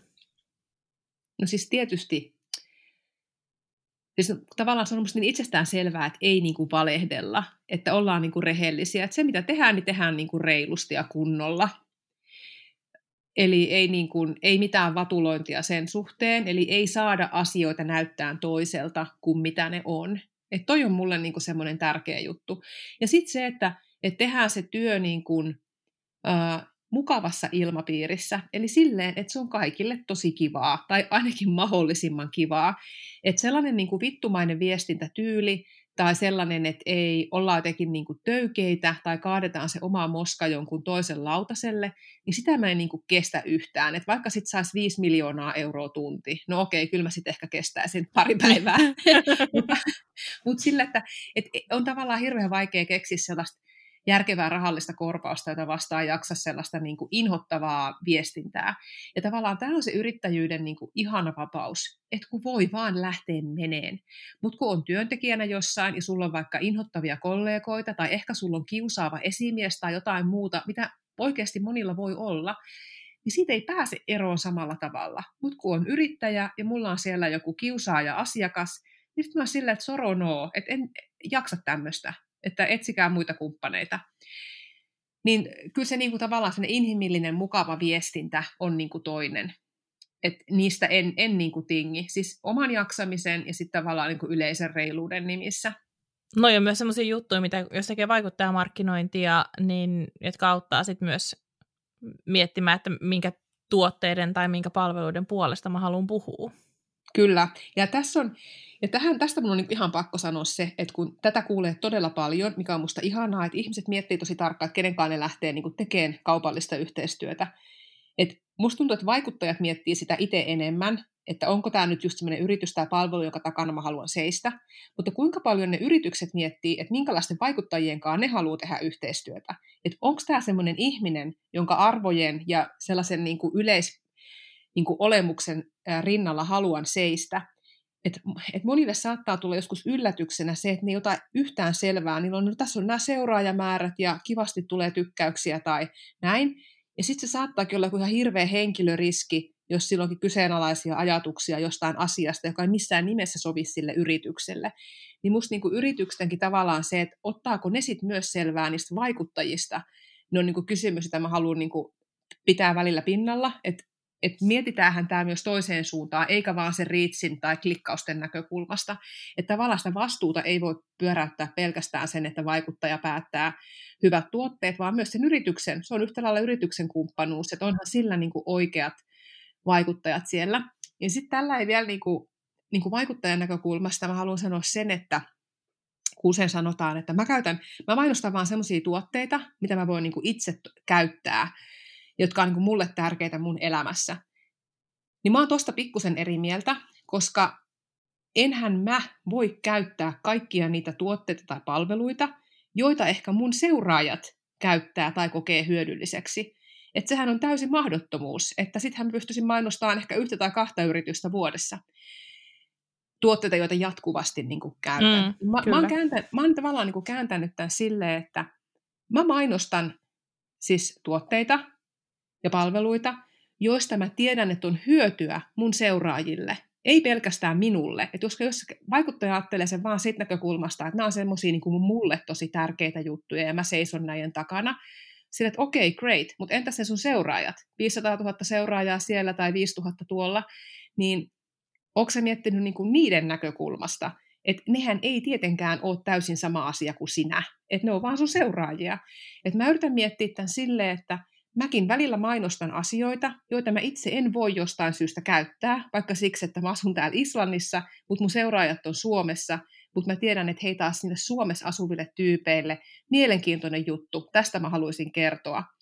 Että tavallaan, koska se alkaa jossain kohtaa niin kuin tuntuu semmoiselta jumijääneeltä levyltä, että minä mainostan vain tuotteita, joita itse ihan varmasti käytän ja joita rakastan, niin sitten on sille, että okei, katsotaanpas nyt vuoden taakse, mitä tämä ihminen on mainostanut täällä Instagramissaan, niin täällä on niin kymmenen eri vaatebrändin tuotteita, että ihan todella voi näitä kaikkia ostat koko ajan, että ei kuulosta kauhean niin kuin, vähän silleen, että nyt menee pikkusen ristiriitaiseksi tämä viestintä, niin, niin tavallaan tuossakin voisi rohkaista sellaiseen niin kuin realistiseen totuudenmukaisuuteen siitä, että että miksi mä mainostan tiettyjä asioita, miksi mä valitsen tiettyjä yrityksiä kumppaneiksi ja tiettyjä niin kuin en.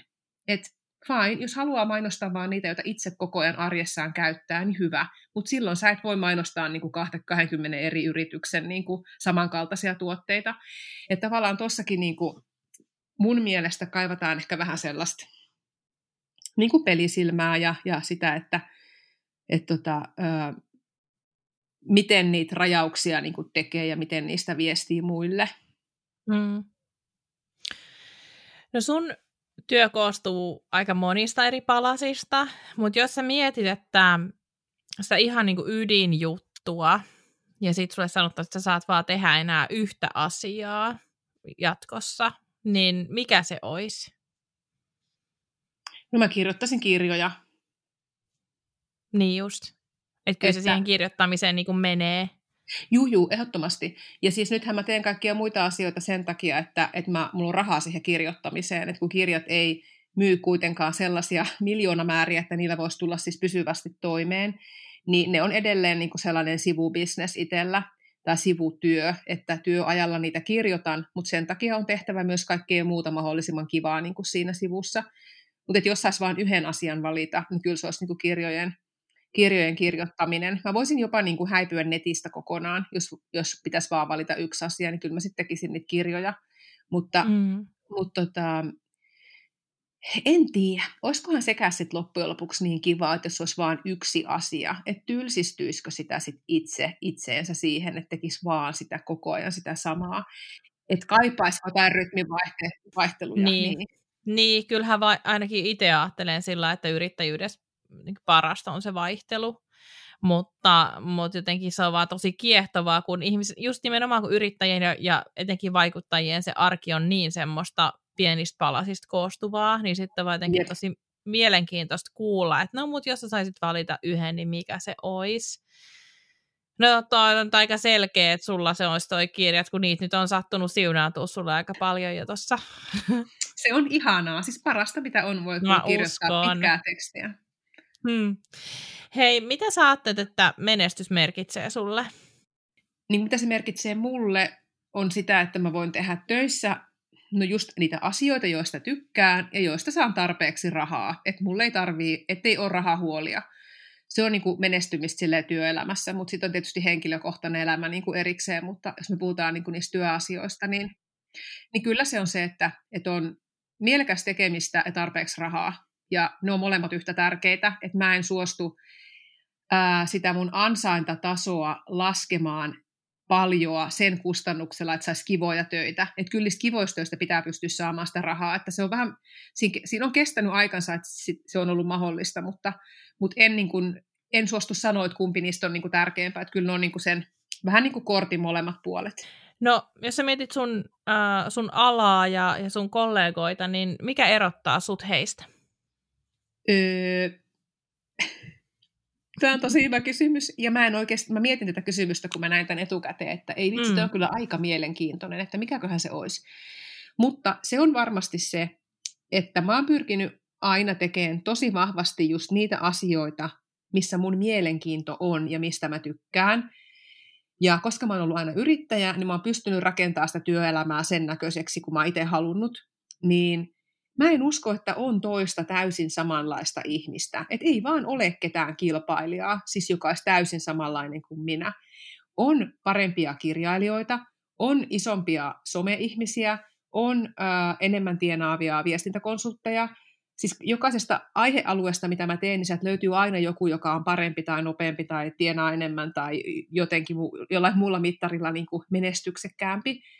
Mutta ei ole ketään muuta, joka tekisi kaikkia näitä juttuja tässä paikassa, missä mä nyt olen. Ja tämä itse asiassa taitaa kyllä niin kuin päteä aika moneen muuhunkin ihmiseen, että kun alkaa oikeasti miettiä sitä, että mitä kaikkea niin kuin tekee, mitkä on mielenkiinnon kohteet, missä asuu, missä tekee työtä, niin onko loppujen lopuksi kauhean monia, jotka tekee just sitä samaa, mitä itse, niin siis niin kuin yrittäjinä, niin meistä on aika moni kuitenkin niin kuin tosi ainutlaatuinen, että ei onneksi tarvii ehkä miettiä sellaista täysin kattavaa kilpailuasetelmaa oikeastaan koskaan. Toki välillä huomaa, että jaaha, toi sometyyppi sai ton kampanjan, jota multa ei ostettukaan, että se näköjään voitte sen tarjouskilpailu ja huomaa, että jaaha, siellä ne tötteröt nyt on mainostettavana, mitä piti tulla mulle, että voi hitto sentään. Mutta sitten on silleen, että no, tämä nyt on vain yksi osa tätä mun työelämää, että se ei sitten kirjoittanut kirjaa tai sillä ei ollut tämmöistä verkkokurssia tai mä tein sitten tällaista sillä välin, kun joku toinen teki jotain toista. Et loppujen lopuksi me ollaan kaikki niin kuin aika ainutlaatuisia. Mm. Uskon tähän.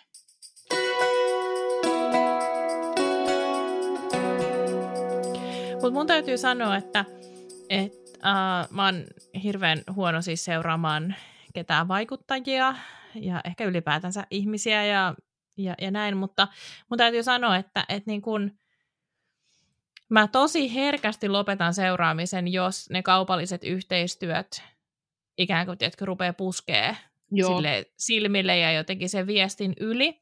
Ja, ja se aika, mitä mä niin oon sua seurannut, joka ei ole siis pitkään, koska olen huono seuraamaan ketään, niin mä oon ollut jotenkin tosi vaikuttunut siitä, että miten niin kuin hyvältä musta on tuntunut, kun mä oon nähnyt sun mainostavan jotain sun asiakkaan palvelua tai tuotetta. Ihanaa. Siis tää on ihan paras palaute oikeasti, kun mä tiedän, ja, ja kun mä tiedän, miten sä suhtaudut kaupallisiin yhteistöihin, ja tähän me ollaan puhuttu mm. tästä somessakin, ja, ja sä oot puhunut mm. sit paljon sun omalla kanavalla, jota seuraan, niin tota, tämä on tosi ihana kuulla. Ja niin kuin, tässäkin on just se, että niin kuin mä aikaisemmin sanoin, että kun yrittää niin kuin olla siis silleen rehellinen ja kertoa niistä asioista, mutta et, et ei tarvii mennä niin kuin, että jos siitä tulee sellainen päälle liimattu olo, niin sitten tietää, että okei, joko tämä tuotepalvelukombinaatio ei sovi tähän mun insta-minääni, mm. tai sitten mä en ole tehnyt tätä tarpeeksi pieteetillä, tai sitten tämä yksinkertaisesti vaan on sellainen niin kuin, äh, partnerius, joka ei toimi. Et koska aina jos sit tulee sellainen päälle liimattu olo, niin sitten se ei kyllä enää ole musta vaikuttajamarkkinointia, vaan silloin se on niin kuin, tavallaan spiikattu mainos. Ja se on musta, niitä on tosi tyly seurata, mä oon täsmälleen samaa mieltä. Mm. Ja mä en tiedä, että onko se sun kokemus, joka sieltä, tiedätkö, tavallaan niin kuin puskee läpi. Ja, tai, ja tietenkin se, että kyllähän nyt niin kuin ammattiviestiä osaa myös viestiä näistä asioista sille hyvällä tavalla ja hyvällä maulla. Mutta, mutta kyllä mä uskaltaisin veikkaa, että siinä on myös jotain tekemistä siinä, että millainen tyyppi sä oot ja, ja jotenkin kaikki viestit, mitä sunkaan on vaihtanut, niin on, sä oot niinku hurjan semmoinen niinku lämminhenkinen ja hyvä sydäminen. Ja, niin, ja musta se on vaan jotenkin siis, se on, se on ehkä myös sellainen erottautumistekijä, tai varmaan kaikki on lämminhenkisiä tai mitä ikinä, mm. mutta, mutta et jotenkin se on vaan ehkä just se semmoinen, niin kuin sanoit, että semmoista vittumaista viestintää sä et yhtään kestä. Niin kyllähän sen huomaa siinä sun viestinnässä, että, että sä haluat sitten myös niin kuin osoittaa tai antaa vastakaikua, että hei, että ollaan tämmöisiä. Niin just. Hei ihana, mm. voi että Tämä oli nyt ihan tällaista ihanaa äh, hunajaa, joka valuu päälleni täällä kyynelehdin, kun No niin hyvä. Niin no hyvä. No mitä sä sitten ajattelet, että, että sun semmoisia omia ominaisuuksia, mitä, mitä sulla on, niin, niin pystytkö sä erottelemaan niitä, että mistä on ollut niin kuin ihan erityisesti hyötyä sun työssä? Joo, siis yksi on nopeus että mä tiedän itse, että mä oon aika nopea tekemään asioita, ja tietysti kun on jo myös noita vuosia vähän takana, niin rutiinilla niin kuin tavallaan aika monet asiat tapahtuu siis aika äkkiä. Mä oon tosi nopea ää, saamaan niin kuin kokonaisuudet silleen kasaan ja aikatauluttaa ne ja tekemään ne niin kuin projekteiksi. Et vaikka kirjan kirjoittaminen, niin mulla menee viikko siihen, että mä mietin, mitä kaikkea siihen kirjaan tulee, minkälaisen niistä luvuista tulee, ja mä teen niin kuin Excelit ja postit-laput seinälle, että, nämä, että tämä on niin kuin valmis, nyt tämä pitää vaan toteuttaa, niin kuin lappu kerralla alkaa kirjoittaa sitä kirjaa. Että jotenkin, noi on niin kuin tosi hyviä vahvuuksia itselle, ja, ja sitten jo se nopeus ja sitten ihmisten kanssa viestiminen on myös vahva puoli. Ja mä uskon, että se mun kokemus siellä Kreikassa, kun mä olin flirttailemassa niille amerikkalaisille miesturisteille, niin siis tämä oli hyviltä, että niin kuin ikinä enää tietenkään suostuisi sellaiseen. Silloin se tuntui musta ihan järkevältä. Mutta kyllä siitä jäi niin kuin jotain itselle. Että siinä oppi niin kuin puhuu niin monille erilaisille ihmisille. Siis niistä solttumiehistä niin kuin, äh, saksalaisiin vanhuksiin. Että oppi niin kuin, että mikä tolle, miten tuo ihminen tavallaan kannattaa niin kuin kohdata, että meillä synkkaisi, että aukeisi tämä viestintä ja keskusteluyhteys jotenkin. Kun sitten kun se aukeaa, niin sitten se tulee sinne ravintolaan. Niin kun mun ei tarvitse myydä sille mitään, kunhan me aletaan niin keskustella. Niin mä luulen, että mä opin siinä ihan hirveästi. Siis ihan alipalkattu, ihan hirveä työ, mutta, mutta sitten jäi niin jotain sellaista ihmisten kanssa keskustelusta niin itselle oppia jonnekin syvälle, että se, että pystyy niin kuin kommunikoimaan erilaisten ihmisten kanssa, niin mä uskon, että se on myös niin kuin vahvuus tämmöisessä työssä, kun on monia erilaisia projekteja ja erilaisia ihmisiä ja niillä on erilaisia niin kuin tarpeita ja muuta, niin se on varmaan ollut hyvä. Mutta minusta on myös tosi paljon huonoja puolia. Meitä ei kysyä niistä, vai voinko mä vaan se vapaasti kertoa? Kerro vapaasti. Mikä on se, niin kuin, mitä sä, minkä sä vaihtaisit hetkessä pois? Siis se on se, että mulla on todella lyhyt pinna, siis aivan käsittämättömän lyhyt. Ja se johtuu tavallaan siitä, että kun on niin kova järjestää niitä aikatauluja ja prosesseja ja asioita, ja sitten jos siellä joku kusee, joku kohta, ja se usein liittyy johonkin toiseen ihmiseen, koska ehkä joku sairastuu tai tulee joku täysin inhimillinen ja täysin ymmärrettävä syy, että joku homma ei etene. Niin minä olen niin pieni ja veemäinen ihminen silloin niin kuin itselleni, en tietenkään sitä muille huuda, mutta itsekseni kiroilen, että äh, taas tuli tollainen solmu tähän ja tämä ei nyt meekään niin kuin mä olin suunnitellut ja nyt tämä homma menee niin kuin ihan päin peetä. Ja sillä, että ei hitto, mä ikinä näitä kenenkään yhdessä yhtään mitään, kun itse pitäisi kaikki hoitaa.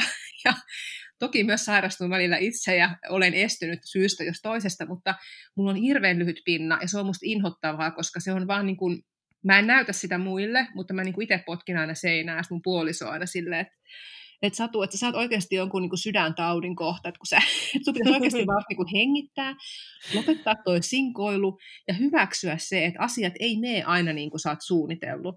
Mutta kun on ollut pitkään yksinyrittäjänä ja hoitanut niitä asioitaan, niin välillä on tosi mm. vaikea mm.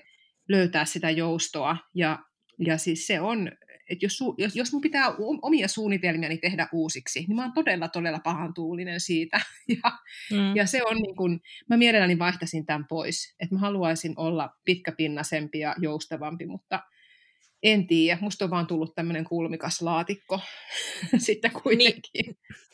Ja si- mä näen itsessäni ihan niinku samoja piirteitä, ja mä oon miettinyt monesti, että mä olisin niin surkea alainen. Niin mäkin. Että, ei, ei, siis siitä, mä olisin koko ajan kysymässä, että minkä ihmeen takia me tehdään tälleen, kun tämä prosessi olisi paljon nopeampi, jos me tehtäisiin tämä tälleen toisella tavalla, minun tavallani. Siis kyllä, mä olisin aivan painajaismainen työntekijä, siis ihan totta, että me voitaisiin perustaa sellainen hmm. painajaismaiset alaiset kerho, koska sellainen mä olisin. Kyllä. Ja mä, Kyllä. Ja mä, ja mä olisin sitä myös työnantajana. Että mullahan ei ole työntekijöitä, ja varmaan osittain just siitä syystä, että mun pinna ei niinku kestä sitä, että asiat ei mene mm. just niin mun päässä, ne on niinku suunniteltu. Että se vaatisi mut todella paljon uudestaan ajattelua ja, ja, keskittymistä ja kasvamista ihmisenä, että mä olisin hyvä esimies. Että musta on niinku mahtavaa nähdä hyviä esimiehiä ja, ja siis esihenkilöitä, käytinpä taas tuosta vanhanaikaista sanaa, siis esihenkilöitä. No, mutta hienosti ja, korjasit. Kyllä, yes, olen, olen oppinut. Ja, ja sitten jotenkin niin kuin se, että musta se on niin kuin vau, kun joku on hyvä pomo. Ja sitten kun on itse tietää sen niin kuin surkeutensa noissa jutuissa, niin on silleen, että musta vaan ei olisi siihen. Ei ainakaan näillä taidoilla voi jesta sentään. Mm.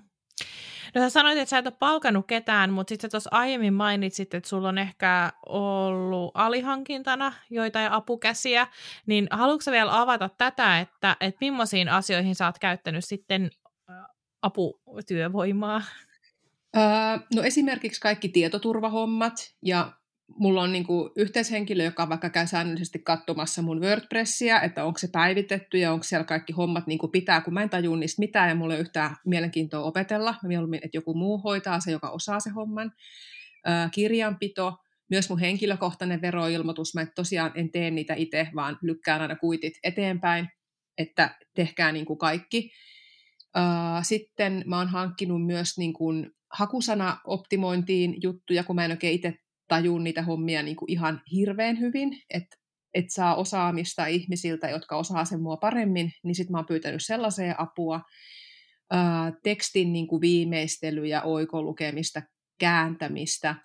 Ää, jos mulla ollut joku iso viestintäprojekti ja mä huomaan, että mulla ei aika riitä ne kaikkien tekstien vaikka kirjoittamiseen, niin sitten mä oon ostanut niitä muilta niin kuin kopeilta ja tavallaan niin kuin työntänyt sitä työtä niin kuin itseltäni eteenpäin. Et kaikkea niin kuin tollasta mm. Eli aika paljon. laidasta laitaa. Joo, kyllä, laidasta laitaan. Et somea en ole ulkoistanut. Sitä on joskus, siis on miettinyt heikkona hetkinä. Täällä on nyt taas joku 500 viestiä, ja niissä kaikissa kysytään näistä autorenkaista, josta mä tulin tyhmänä mainit, maininneeksi jostain sivulauseessa, ja sitten asia, josta mä en tiennyt, että on ihmisiä mm. jotenkin niin kuin intohimoja herättävä aihe. Sitten kaikki alkaa laittaa sit samasta aiheesta kysymyksiä, ja koska mä oon sellainen organisoija, niin mua ärsyttää, että siellä on niitä sinisiä palluroita, että lukematon viesti, lukematon viesti, niin tavallaan pakko niin kaikki avata ja lukea läpi. Ja sitten mä oon miettinyt, että vitsi, jos joku muu tekisi tätä mun puolesta, että avaisi nämä viestit ja lukisi ja vastaisi. Ja, ja silleen, että se on käynyt aina hetkittäin mun mielessä, mutta sitten mä oon niin työntänyt sen ajatuksen pois, koska mä oon ollut silleen, että, että ei se, että en mä ole kuitenkaan mikään Kim Kardashian, jolla on tuotantoyhtiö ja, ja niin kuin tyypit, jotka hoitaa sitä niiden muka henkilökohtaista somea. Et kun se on nyt tavallaan minä siellä somessa, niin kyllä sen niin kuin pitää olla minä. Et jos jaksaminen jossain kohtaa loppuu, niin sitten vaan pitää laittaa ne viestilähetys niin kuin kiinni, että ei voi lähettää viestejä. Että, mm. et ehkä mä menen sitten joskus siihen, mutta en mä niin kuin, se on ehkä sellainen asia, mitä ei halua ulkoistaa toisille, koska se on se, siinä on se voima ja se into on just siinä, että se olen niin kuin ihmisenä siellä läsnä oikeasti. Mm, niinpä, joo. Mulla oli äsken joku ihan niin kuin, aiku niin mun piti vaan todeta, että tuossa mielessä kyllä Instagram, kun teki tämän, äh, tämän uuden, tämän muutoksen, että tarinoista voi vaan tykätä, niin se Joo. on kyllä ihan valtava parannus, koska ei tule sit niitä, aina niitä, että reagoi viestiisi, reagoi Joo, viestiisi, tai on, tarinaasi. Niin. Joo, mä tiedän, ja kun niitä on hirveän työlästä avata, ja sitten niin. siellä ei ole mitään vastattavaa, niin se jää kuitenkin kuormittaa sitä inboxia, ja sitten ehkä joku mm. kiva oikeasti niin kuin viesti, johon haluaa vastata, jonka haluaa lukea, niin menee vahingossa ohi. Tämä oli kyllä erittäin hyvä muutos, ja tästä ei voi missään nimessä siis syyttää, enkä ole missään nimessä niin kuin jotenkin väsynyt seuraajiin, vaan mä puhun just siitä Instagramin niin kuin käyttöliittymästä, että se tekee mm-hmm. siitä niin raskaan. Just tämä, että sieltä tuli niin kuin 500 jotain pientä viestiä, jossa ei sit ollutkaan mitään, mutta siinä meni tunti, että sä avasit ne kaikki. Niin, niin tota, sitähän ei voi ihminen tietää, joka semmoisen reaktion laittaa, että miten se näkyy sillä vastaanottajalla, ja ei voi ymmärtää, että ne tulee ehkä 500 nyt niin kuin putkeen tässä. Että oli kyllä tosi hyvä muutos Instalta. Tykkäsin siitä hirveän paljon. Mutta mitä sä ajattelet, mitä sä haluat vielä saavuttaa sun äh, työurallasi? No mä haluaisin ihan hirveästi, että kirjamyynti nousisi vielä entisestään, koska tavallaan niitä mä haluan niin kuin jatkossakin tehdä. Ja mullahan tuli tavallaan nyt tässä se olo itsellä viime vuonna, itse asiassa viime keväänä tähän aikaan, että monet kysyivät, että tuleeko siihen talomaailman rannalla kirjaan niin talomaailman reunalla. Mä ikinä muista oman kirjani nimeä, eikä aika niin kuin paljon puhuvaa. Mutta siis se, mut sen Islanti-trilogia kolmasosa, sehän myi tosi hyvin. Se lähti äänikirjoissa vetään tosi hyvin, että se sai niin kuin tosi hyvän lähdön. Ja sitten tuli paljon uusilta lukijoilta ja seuraajilta kyselyä, että, että että kai sä teet vielä lisää näitä islantikirjoja, että näitä, on, näitä, on, on niin ihanaa, mä oon lukenut nämä kaikki kolme, ja, ja tämä on jotenkin niin, niin miellyttävää tekstiä, ja, ja rauhoitun näiden ääressä, ja mielenkiintoista, ja aivan ihania kehuja, siis mä oon ollut aivan niin kuin taivaissa niistä. Ja sitten mä mietin, että mä sanoin, että tämä on mun vikakirja, että mä en enää jaksa, niin kun, tässä on kuitenkin niin paljon hommaa, ja mitä mä nyt sitten seuraavaksi kirjoittaisin, ja sitten mä mietin myös sitä, että mä oon kirjoittanut itsestäni jo niin paljon, ja tavallaan, niin kuin, vaikkei nyt suoraan itsestäni, mutta tavallaan mun ympärillä tapahtuvasta elämästä. Että mä oon oikeastaan niin kuin kertonut nyt kaiken silleen niissä autofiktiokirjoissa, mitä haluan kertoa ja mikä on enää kiinnostavaa. Että mun pitäisi sitten muuttaakin uuteen maahan ja alkaa kirjoittaa sieltä jotain niin kuin sen maan sekoiluista, että, sit, mm. että se säilyisi semmoinen uutuusarvo ja kiehtovuus. Ja sitten mä ajattelin, että ehkä nyt on sitten se paikka, että mä rupean kirjoittaa fiktioa. Mä olen ajatellut, että mä en oikein osaa, että se on jotenkin ihan pelottavaa ja liian vapaata ja niin kuin kamalaa, että miten sitä voisi ikinä tulla mitään. Ja mä ajattelin, että että ei hitto, aina kun ajattelee tälle, että vähän pelottaa ja en tiedä, onko tässä järkeä, niin aina on niin kuin kuitenkin mennyt eteenpäin ja se on ollut yleensä aina niin kuin ihan hyvä päätös.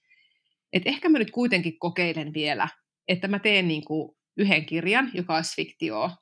Ja sitten me puhuttiin sitten kustantajan kanssa, ja ne oli tietysti tosi innoissaan, että hei, tämä kuulostaa tosi hyvältä tämä sun idea niin tästä dekkarista, ja ja sitten ne oli silleen, että mut sunhan täytyy sitten tehdä näitä useampi, että ei tämä yksi kirja niin kuin mitään vielä kerro, että vähintään kolme. Mä että oh god, että okei, okay, tehdään sitten kolmen kirjan sarja. Ja sitten mä aloin niin kuin suunnitella sitä sarjaa, että miten sen saa niin kuin jatkumaan sille eteenpäin kiinnostavasti. Että mä jotenkin ihan uppouduin siihen niin kuin ihan hullunmoisella innolla ja sellaisella, että niin kuin nyt tehdään tämä niin kuin kunnolla. Ja Satu, nyt keskityt, että nyt nyt teet niin kuin tosi hyvän kirjeen. Mä että no yhtään ei mua jännitä, ihan kauhusta kankeena täällä ollut koko vuoden. Ja mä halusin niin kuin nähdä, että se menestyisi nyt ne kolme kirjaa, jotka niin kuin tulee tästä Hiltyristä. Ja kun mä oon alkanut tykkää sit Hiltyr-hahmosta itse ihan hirveän paljon, että sit on tullut mulle sellainen mielikuvituskaveri, että mä niin kuin hengailen sen kanssa vapaa-ajalla tuolla jossain pyykkituvassa ja lenkillä ja missä ikinä, missä on niin kuin yksi omia ajatustensa kanssa niin huomaa, että ei hitto, että taas mä niin sitä hiltyriä mietin ja mitä, mä, mitä hiltyri tekisi tässä tilanteessa. Ja mä huomaan, että hei, tämä tyyppi nyt jotenkin vaan niin on siellä mun päässä ja sitten on nyt pakko niin kirjoittaa enemmän. Niin mä oon jotenkin ihan hirvittävän inspiroitunut tästä. Mä en tiedä yhtään, tuleeko tästä menestys vai tuleeko tästä niin kuin ei yhtään mitään, mutta mulla on sellainen olo, että mä haluan niin kuin kokeilla. Ja sitten kun mä oon 50, niin sitten mä voin katsoa taaksepäin tähän, että okei, silloin mä päätin kirjoittaa ne kolme kirjaa, että et, et että mitä sitten tapahtuikaan sen jälkeen. Että yhtään en tiedä, aika paljon jännittää, mutta on, onpa tullut kokeiltua sitten taas niin kuin tätäkin. Mutta ihan täydellistä, siis tämähän on nyt jo ennakkotilattavissa. On joo, ja, siis, ja kirjastoissa on kuulemma jo pikkusen jonoja siihen, että se on tullut jostain syystä kirjastonkin niin kuin, ää, tota, järjestelmiä. Useinhan ne tulee muutamaa kuukautta ennen kuin ne ilmestyy, että niitä voi sieltä tilailla, niin olen kyllä jännittynyt. Oi täydellistä. Siis kun me muutettiin pari vuotta sitten Helsingistä Sipooseen, niin kävi niin onnellisesti, että Helle kirjastoalue, joka on tämä niin ruotsinkielisen vyöhykkeen kirjastoalue, niin meillä on todella, todella hyvin kaikki uutuudet aina saatavilla niin äh, pääsin helmetin hirveistä jonoista, äh, Aha, jonoista eroon. Ja nyt mä menin tässä samalla katsomaan, minä laitan tämän jo heti varaukseen. Varauksia on 13 ja niin. äh, niteitä on jo 12. Okei, Eli, ei tarvitse kauhean kauan odottaa, että saat Ei sen. tarvi, joo, täydellistä. joo, mutta siis, ähm, eli siis tämä, onko nyt tarkempaa julkaisuajankohtaa vielä tiedossa? Joo, siis tämä ilmestyy niin kuin kesäkuun alussa. No toukokuun lopussa, niin kesäkuun alussa. Että just editoin, niin kuin teen viimeisiä korjauksia ja sitten sitä aletaan taittaa. Että nyt ei voi enää juonta niin kuin kiepsauttaa ympäri, että niin. pitää ottaa sormit ristiin ja toivoa parasta. No niinpä. Onko tota, tähän käännösoikeudet myyty jo Islantiin? No ei vielä, mutta mä niin kuin työstän sitä sillä tavalla, että yritän löytää agentin, joka ottaisi sen niin kuin haltuun, että alkaisi etsiä sille käännöksiä ulkomailta. Että se on vähän niin kuin työvaiheessa. Useinhan se tapahtuu niin kuin kirjojen kanssa silleen, että, että sen pitää eka julkaista siinä alkuperämaassa, sitten sit tulee muutamia arvioita, ja sitten agentit pystyy lähteä niin kuin niiden arvioiden niin kuin tavallaan siivittämänä sitten myymään sitä ulkomaille. Mutta okay. mä oon kyllä yrittänyt etukenossa lähestyä kaikki kunnon myyjähousut jalassa sille, että niin kuin, ottakaa tämä niin kuin nyt jo, kun vielä saatte. Mm. Mutta sitä ei sitten koskaan tiedä. Sehän voi olla, että se tapahtuu sitten vasta niin kuin pitkäkin aikaa sen jälkeen, kun se on ilmestynyt. No niinpä, mutta siis voi että jännittävää ja jotenkin siis niin... Ähm va- varmaan niin kuin sulle semmoinen käännekohta kanssa kirjoittajana jotenkin tämä niin kuin faktasta fiktioon siirtyminen, niin voin kuvitella, että on aika semmoinen niin kuin tutina meininki. On se. Kyllä se siis pelottaa eri tavalla, koska se on niin, kun sen ei tarvitse perustua mihinkään, mihinkään asiaan, joka olisi tapahtunut tai jonka mä olisin itse kokenut, vaan että kun mä voin kirjoittaa niin kuin lähestulkoon ihan mitä vaan, ja sitten se järjetön vapaus siinä tuo myös sen riskin, että kun voi lähteä mihin vaan, niin oh, alkaa vaan niin pyöriä paikallaan ja miettiä, että mihin, mihin mun nyt pitää niin kuin tätä viedä. Että siinä pitää tehdä, uskaltaa tehdä päätöksiä ja sitten pysyä niissä. Ja, ja se, on, se ei ole kauhean helppoa. No uskon. Hei, mikä on paras neuvo, jonka sä oot sun uralla saanut ja jonka sä nyt haluat kuuntelijoille jakaa? No, tämä tuli yhdestä lehtihaastattelusta, jota mä tein. Mä haastattelin mun ikäistä graafista suunnittelijaa, tai siis äh, illustra, mikä kuvittajaa tuolta Yhdysvalloista, Kaliforniasta, äh, kuin Jessica Hees. Monet ehkä niin kuin, tunnistaa nimen, ehkä. Hän on siis, tekee niin kuin, tosi paljon siis käsin niin kuin kuvittaa logoja, niin kuin typografiaa, siis tosi lahjakas sillä omalla alallaan. Ja mä en enää muista, mikä se lehtijuttu oli, mihin mä häntä haastattelin jostain työaiheesta. Ja eikä hän edes niin kuin mua neuvonut sillä niin kuin uralla, vaan hän vaan niin kuin sanoi tosi käänteen tekevän asian, että ja mä oon siis käyttänyt tätä myös niissä mun kirjoissa, aikaisemmissa kirjoissa, että ehkä tämä on joillekin toistoa, mutta se, että et mieti, että mitä sä haluat niin sun työpäivässä tehdä enemmän. Että mieti sellaisia tosi pieniä, lyhyitä hetkiä, joista saa suurimmat kiksit. Ja sitten vaan teet niitä niin kuin vähän lisää ja vähän lisää. Ja sitä niin kauan, että se tuntuu niin kuin vielä kivalta. Että hänellä oli just sellainen näkökulma, että, että älä yritä tavoitella mitään hirveän isoa vaikka titteliä tai jotain tiettyä asiakkuutta tai koska se ei kuitenkaan kerro sen työn todellisesta arjesta välttämättä yhtään mitään, vaan että mieti sitä niin kuin tosi, tosi, tosi mikrotasolla sitä sun työpäivää, että mistä tulee ne niin kuin hyvät fiilikset.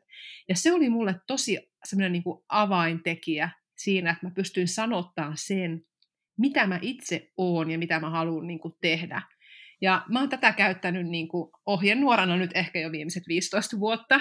Et musta se on ollut aivan jotenkin se oli jotenkin niin ihanan pieni ajatus, ja sitten se niin kuin muutti tosi paljon. Niin mä, se on ollut mulle sellainen voimalause.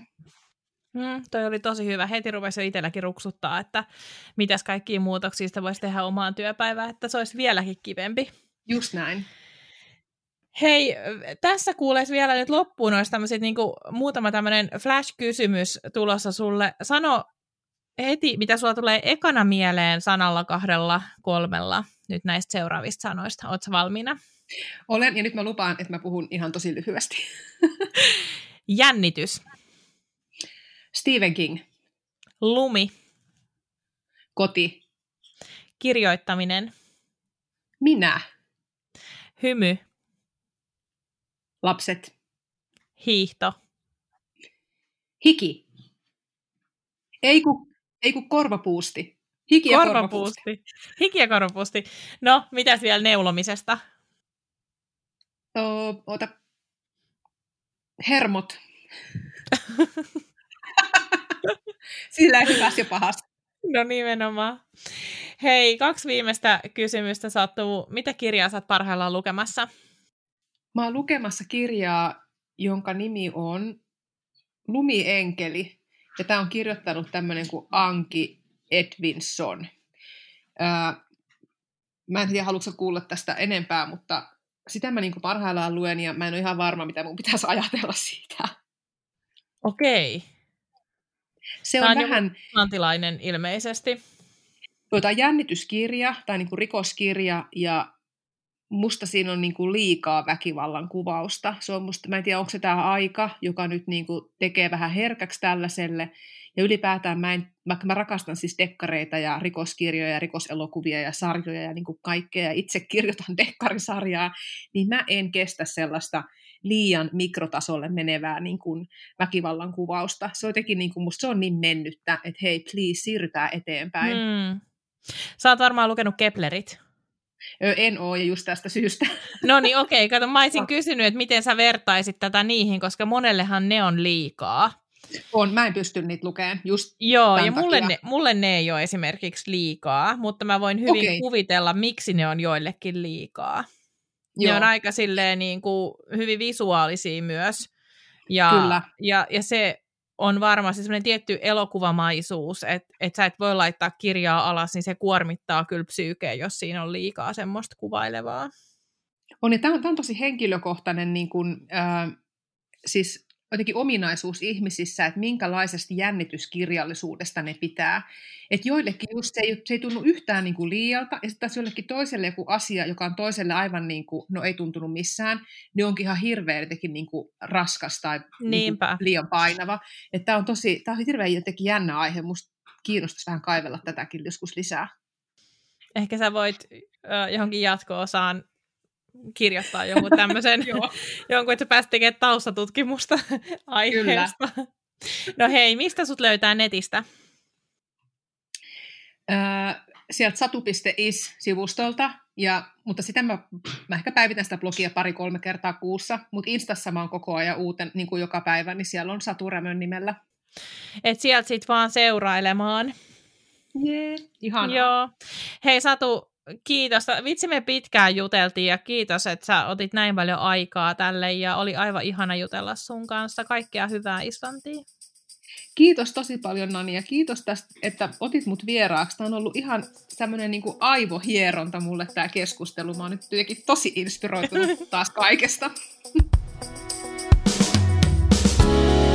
Kiitos, että kuuntelit tämän Luovia podcastin jakson. Luovia on puhetta taiteesta, yrittäjyydestä ja luovuudesta. Minä ja vieraani autamme sinua rakentamaan itsesinäköisen bisneksen, jota haluat vaalia, kasvattaa ja kehittää intohimolla eteenpäin. Mikäli pidit kuulemastasi, jatketaan juttua somessa. Löydät podcastin Instagramista at luoviapodcast ja minut tililtä Noni Annette. Liity myös Facebook-ryhmäämme Luovia Podcast Jälkihöyryt. Tosi faneille on tarjolla luovia verkosto, jonka kautta pääset verkostoitumaan, osallistumaan miitteihin ja saat satunnaisesti lisämatskua minulta. Käy siis osoitteessa luoviapodcast.com kautta luovia viivaverkosto. Ai niin, ja muista tilata podcast.